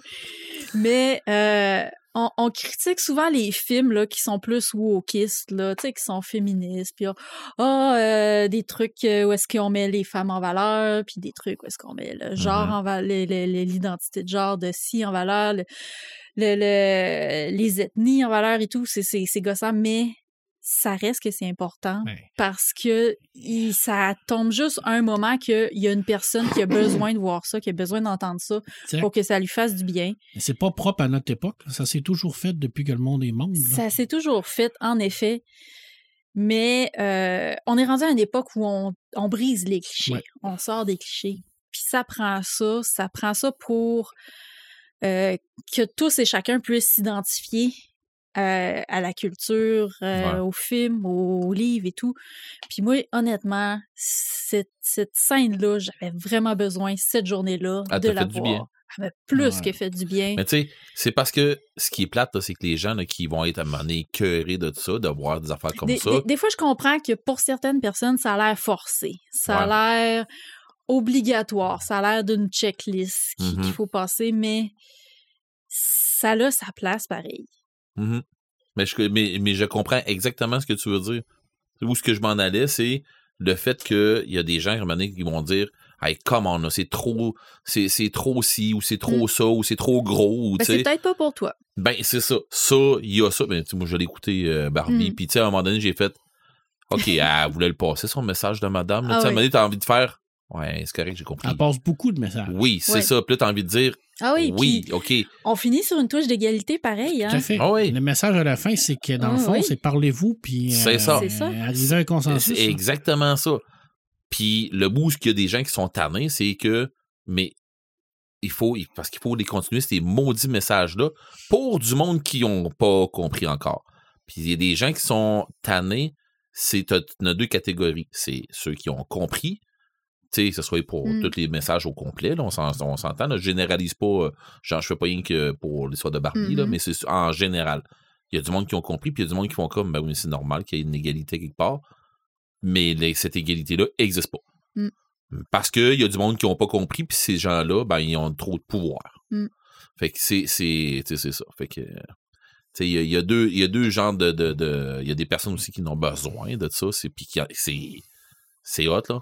Tu sais, que ça, que t'aies au moins un média comme ça pour sortir ça, c'est bien. Mais c'est vrai que c'est une scène qui est quand même très bien écrite, Ouais. honnêtement. là. C'est une scène, un monologue, dans le fond, Ben oui, pratiquement. puis, là, tu de- sais, je l'avais eu, ce monologue-là, toute la journée. Ah, Puis Exact. là, t'arrives, puis tu fais comme... une façon Fait que- d'évacuer euh, la frustration. Bref, j'étais de- peut-être pas fan de Barbie quand j'étais enfant, mais là, ils sont venus me chercher. C'est un univers qui est paradoxal, Barbie, parce que ça a changé le monde des, des, des jouets Mm. euh, à un point tel. là, je veux dire, ben, dans le fond, Ça a fait, bon, on l'a fait quand on l'a vu, quand on a fait notre. On a notre fait un épisode là-dessus, là. ben oui. Je veux dire, ça a fait évoluer beaucoup le, le, le jeu en tant que tel pour, Ouais. les, pour les, les, filles, les femmes. Là. Parce que là, tu peux Ça, ça a créé Mattel. Eh, tout à fait, Entre d'ailleurs, autres, oui. ça a créé Mattel, c'est vrai. Sans Barbie, il n'y a pas de Mattel. sans Barbie, Mhm. j'aurais pas eu, j'aurais pas eu la jeunesse que j'ai eue avec mes bonhommes Mhm. de Star Wars. Ah, ça, c'était Kenner. C'était Kenner, c'est vrai. Oui. Mattel, c'était, Oui. euh, Euh, oui, Ouais, c'est ça. Hasbro, c'était G.I. Joe. c'est ça. Oui. Mais d'ailleurs, là, G.I. Joe, comme on le connaît, ça vient. Ben oui, c'est une réplique. C'est une réplique à Barbie. Ben C'est oui, c'est la réplique masculine de Barbie. C'est la réplique masculine de Mm. Barbie. Là. Je veux dire, c'était comme ben, c'était une guerre là, pour savoir qui allait sortir le jouet Mhm. qui était le plus populaire. là. Fait que euh, la femme Je savais qu'il y avait- je savais qu'il y avait du Mattel, mais c'était, le euh, monde, He-Man. Mm. Mm. Elle a changé le monde. Le monde Oui. des jouets. Tout à fait. Je suis d'accord. Mais c'est une très belle scène. Mhm. Je trouve que c'est un- c'est une scène qui, euh, qui devrait être écoutée. Seul ça m'allume? C'était mon seul, ça m'allume, mais je le trouvais quand même important. Ben oui, ben oui, absolument. Paperman? Moi, j'en ai deux. Euh, le premier, euh, c'est un épisode de Team Titan. Écoute, c'est le truc le plus con que j'ai jamais vu de l'univers.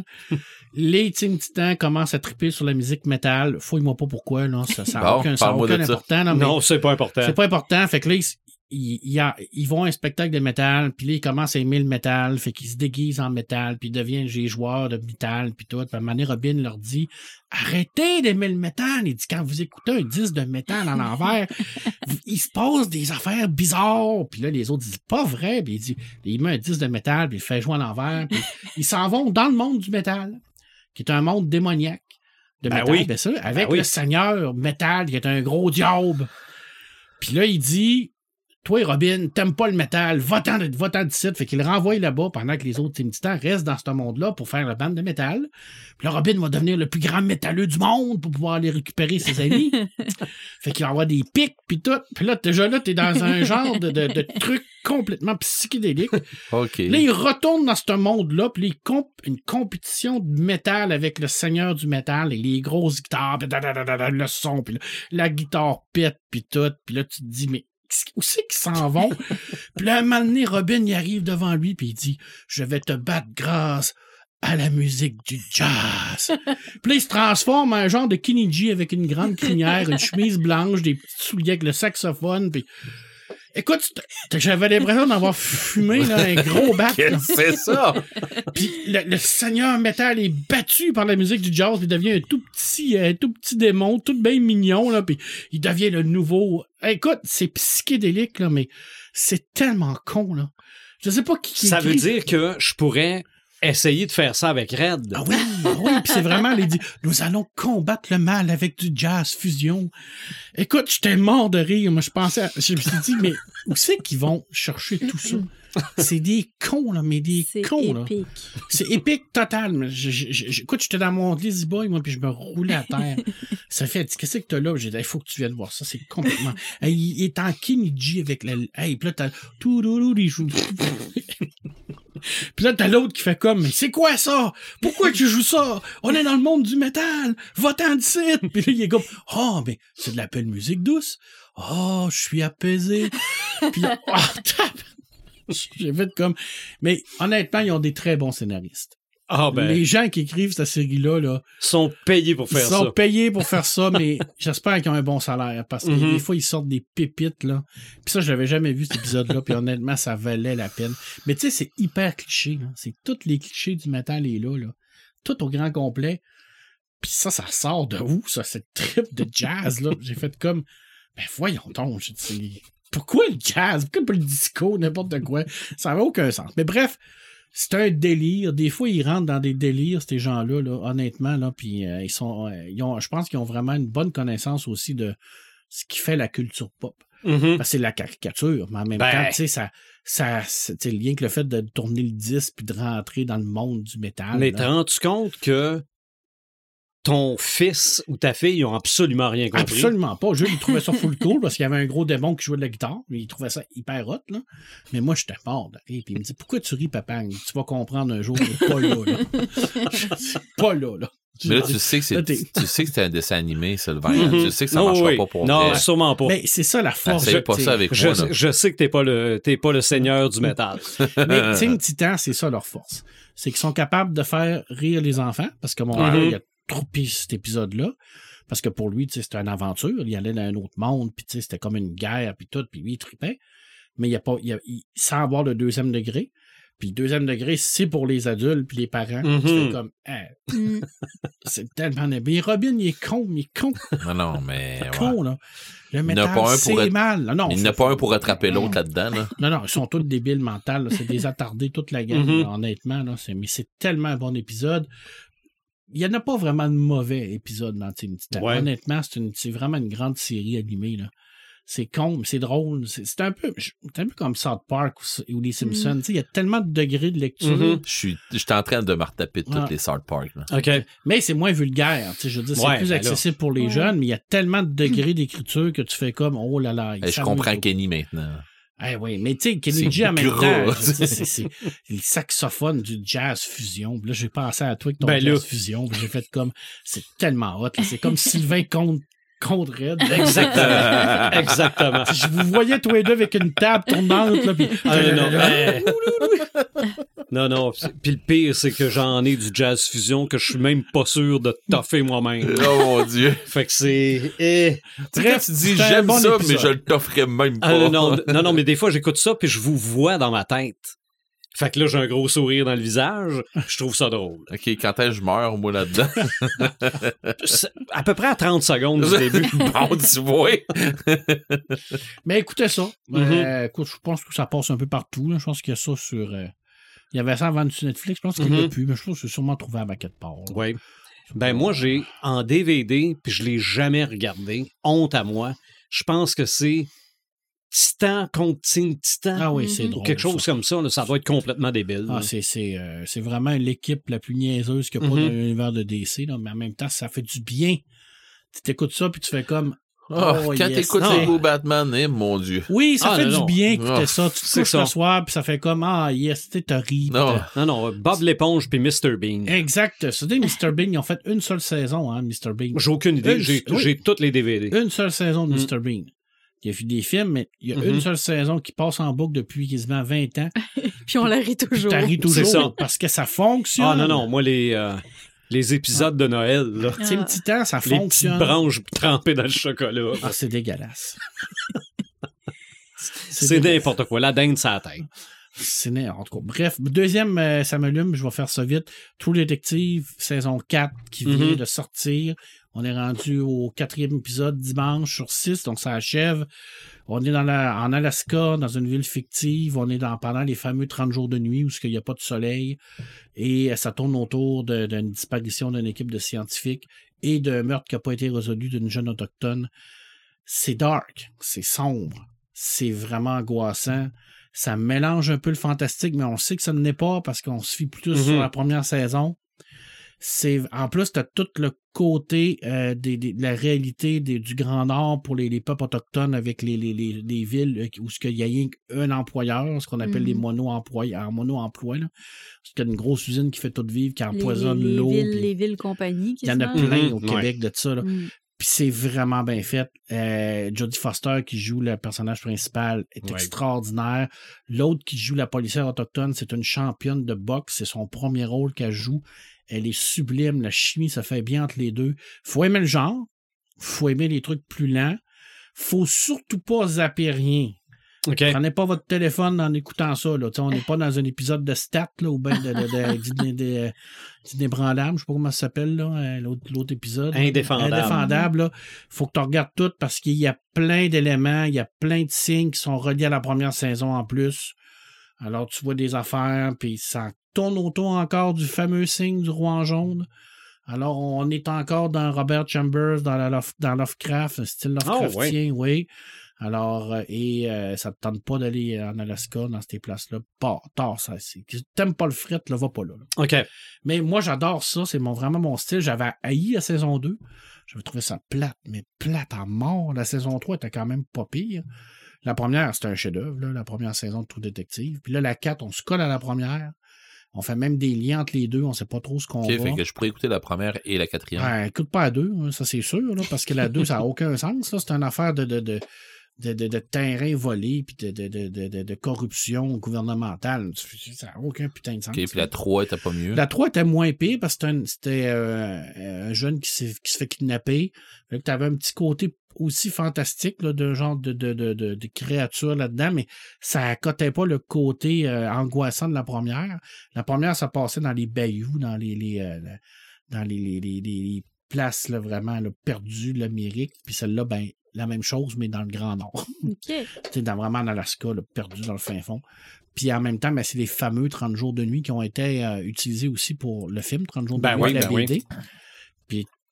Tu sais, je veux dire, euh, il paraît que pendant ces 30 jours-là, là, où t'as pas de soleil, il y, a, il y en a beaucoup qui, qui s'en vont pendant ces Mm. 30 jours-là. Il paraît que tu vois plein d'affaires, là, que ça vient jouer sur ton, euh, sur ton cerveau, ton psychique. Parce que t'as pas de soleil pendant 30 Mhm. jours. Là. Fait qu'il est 8 heures du matin, il n'y a pas de soleil. Euh, il est minuit du soir, t'as pas de soleil. Fait que tu sais pas t'es quand, tu sais pas quelle heure que t'es.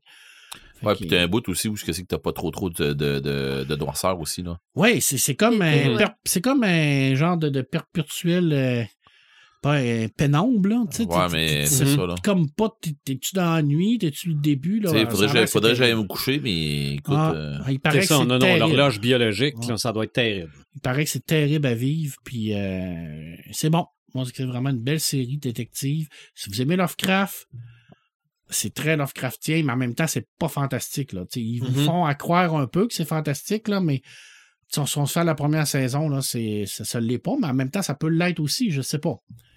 On le sait pas. tu sais, Il y a des indices, mais on va le savoir dans trois épisodes. À tous les dimanches sur Crave, ça vaut vraiment la peine. ben, je vais aller voir. Ouais, mais euh, tape-toi pas à deux puis la trois, là. T'es pas obligé, là. Non, ben, c'est ce que je Première, faire. oui, parce qu'il y a des liens. Mais la 2, la 3, tu peux skipper. Là.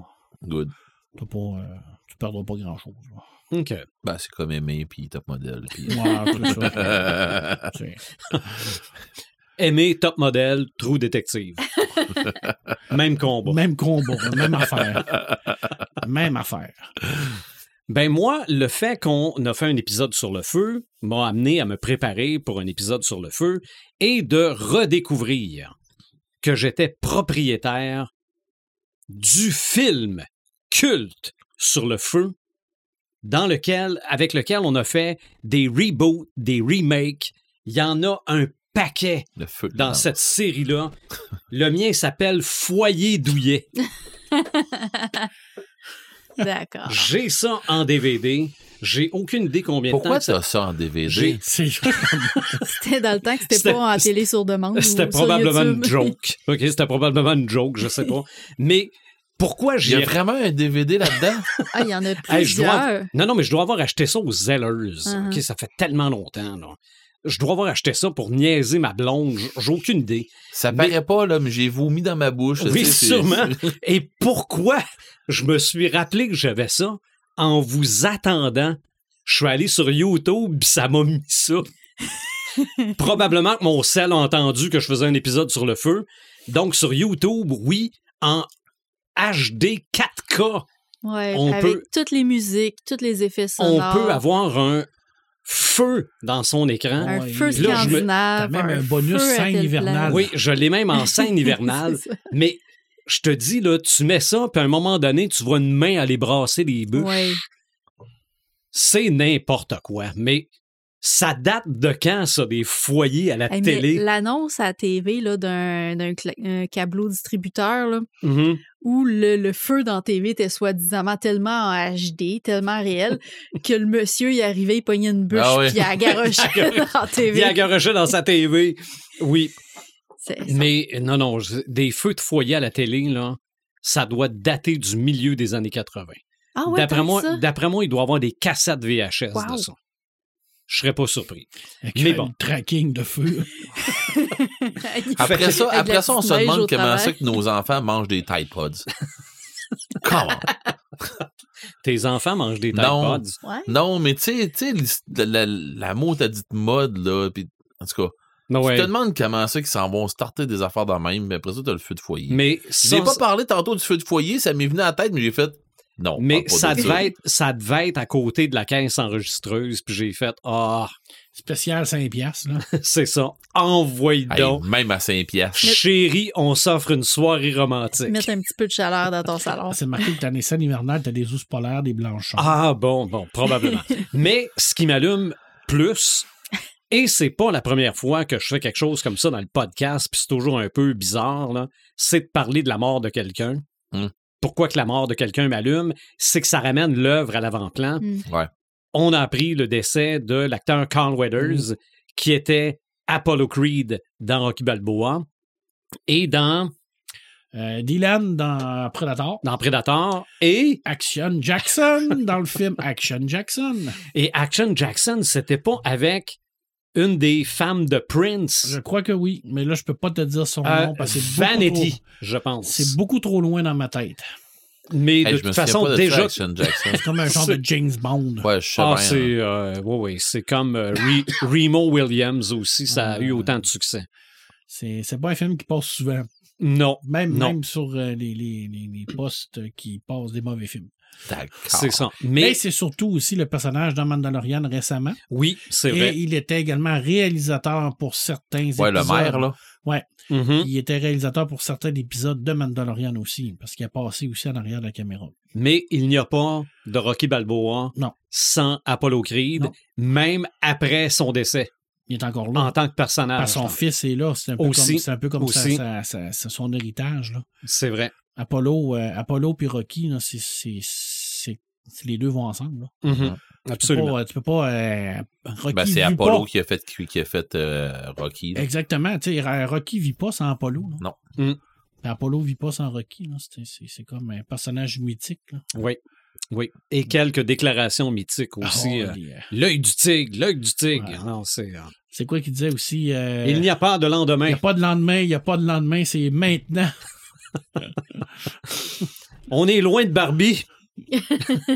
on, est, on est très, très loin de Ben, on Barbie. se rappelle aussi de la fameuse scène de Predator où Scarnol et lui se rencontrent puis qu'ils font la fameuse prise de main là, où ils se Mhm. battent là, pour Ah, les deux muscles, là, les deux avant-bras musclés. Parce qu'à cette époque-là, c'était fallait que tu sois musclé là, pour, pour OK. faire On est- cinéma. Là. On est loin de la course sur le Ah, sable c'est- dans Rocky test- 3. C'était la testostérone à côté. Oui, Oh. la fameuse scène avec les petites shorts coupées court. Là. Ça, il y a eu beaucoup de mimes ça avec faisait ça. très, très euh, comment tu dis ça, des men euh, bro, là? euh, Ouais, ça, ça faisait ah, ah, très bromance, en effet. Red, t'es ça m'allume. Euh, ben, j'ai fini euh, le premier roman euh, de la suite de Thanatonaut, qui est euh, Le cycle des dieux, qui on, tombe là-dedans. Euh, j'ai fini le premier tome euh, des, des trois du cycle des dieux, qui c'était Nous les dieux. Là, c'est le souffle des dieux qui s'en vient après, puis je, je sais pas trop l'autre ensuite, là, mais mon Dieu qu'on s'en va quelque part de weird avec avec Monsieur Verber, là, c'est, fou, là. Mais c'est tout le temps scientifique, c'est tout le temps à côté dans ces affaires. Il- Tu sais, n'y a rien que tu dis. Non, c'est inconcevable. Même si c'est de la science-fiction, même si c'est une genre de science-fiction fantastique, on s'en sac. c'est tellement étoffé. C'est tellement. Puis, tu sais, il vient chercher en plus euh, Edmond Wells des, euh, dans le fond de l'encyclopédie. Euh, euh, voyons, c'est comment non?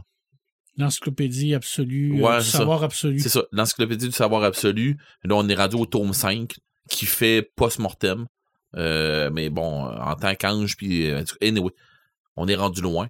Euh, c'est fou, là. euh, il va chercher du stock là, que, qui traîne. C'est, vraiment hot. Pour vrai, j'adore euh, j'adore vraiment Bernard Werber sur- pour son œuvre, la manière qu'il amène ses affaires. C'est tellement travaillé.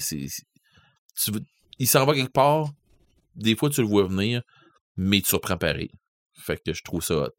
Euh, ensuite de ça, ben, euh, vite fait comme ça, euh, mon, mon, mon, mon projet de, de, tatouage, là, euh, je, je, je, je m'en- je- je m'enligne euh, vers de quoi, là, puis je suis même en train de magasiner moi-même un kit de tatouage OK. Oh, peut-être pour euh, Sideline. Mais là, rendu là, là, ça, c'est une autre affaire. Euh, je vous en reparlerai. Euh, ensuite de ça, ben, vite fait, euh, Master of Air, j'en ai parlé tantôt au pré-show. Euh, my God, que c'est bon. Sérieusement, si vous avez pas encore écouté ça, me demande si vous faites assez à la table ici. non, hein. on va finir le podcast avant si ça Ouais. vous dérange pas.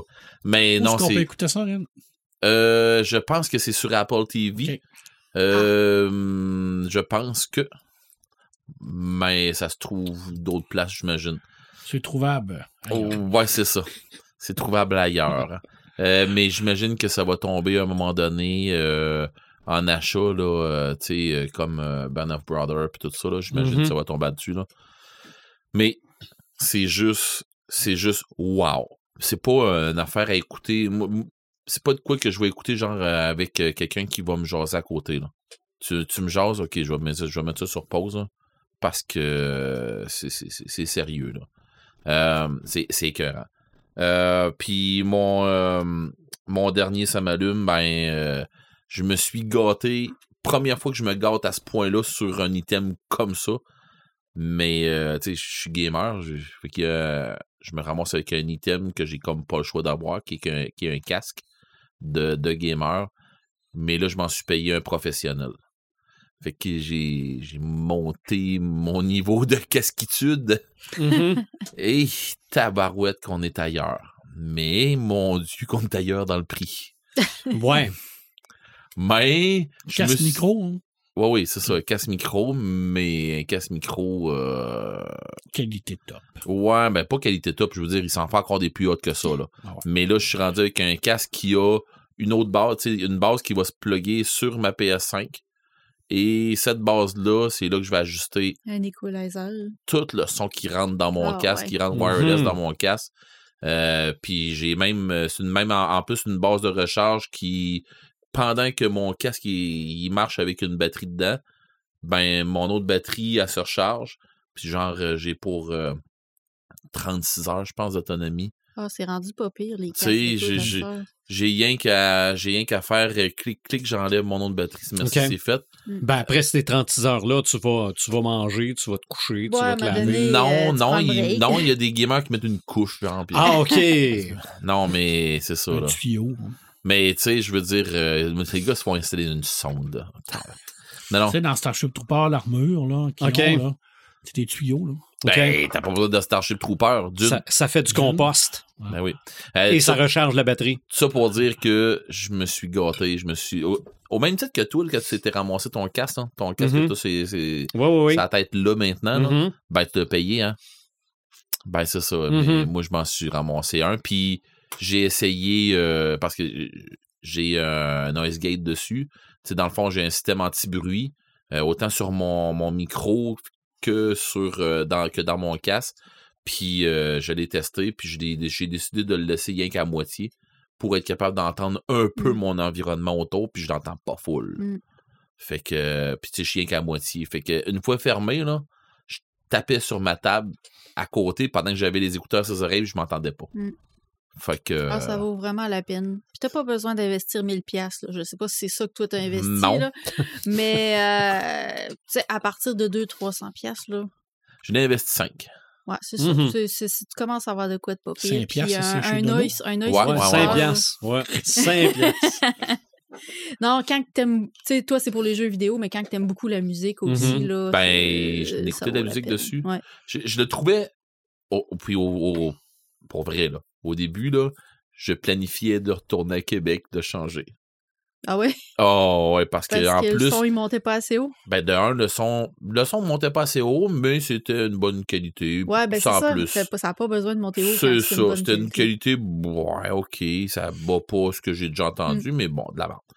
Mais mon, mon micro, je l'entendais dans mes écouteurs. Tu sais, Ok. présentement, nous, autres, ouais. on, nous autres, on parle dans un micro, On Mhm. on n'entend pas notre voix, ben oui, on Ouais. s'entend, là, mais on n'entend pas notre voix full fort dans notre micro. Ouais. Ben, on peut l'ajuster, c'est pour Oui, ça. mais là, là, je m'entendais, je m'entendais, j'étais assourdi par moi-même. C'était fou, là. OK. Fait qu'à un moment donné, ben là, euh, j'ai fini par trouver comment, parce que le, le, le gros point faible, c'est le livre d'utilisateur. OK. Mon Dieu, qui disent rien. Mais bon, euh, j'ai Mais ça, fini. ça vient avec une application? Non, Ah, OK, non. non, euh, non, il vient. le- la base. C'est euh, vraiment la- après ta, ta C'est ça, la base qui s'installe, tu sais, que, que, tu installes, là. Puis si tu t'en vas l'installer sur un ordinateur pour.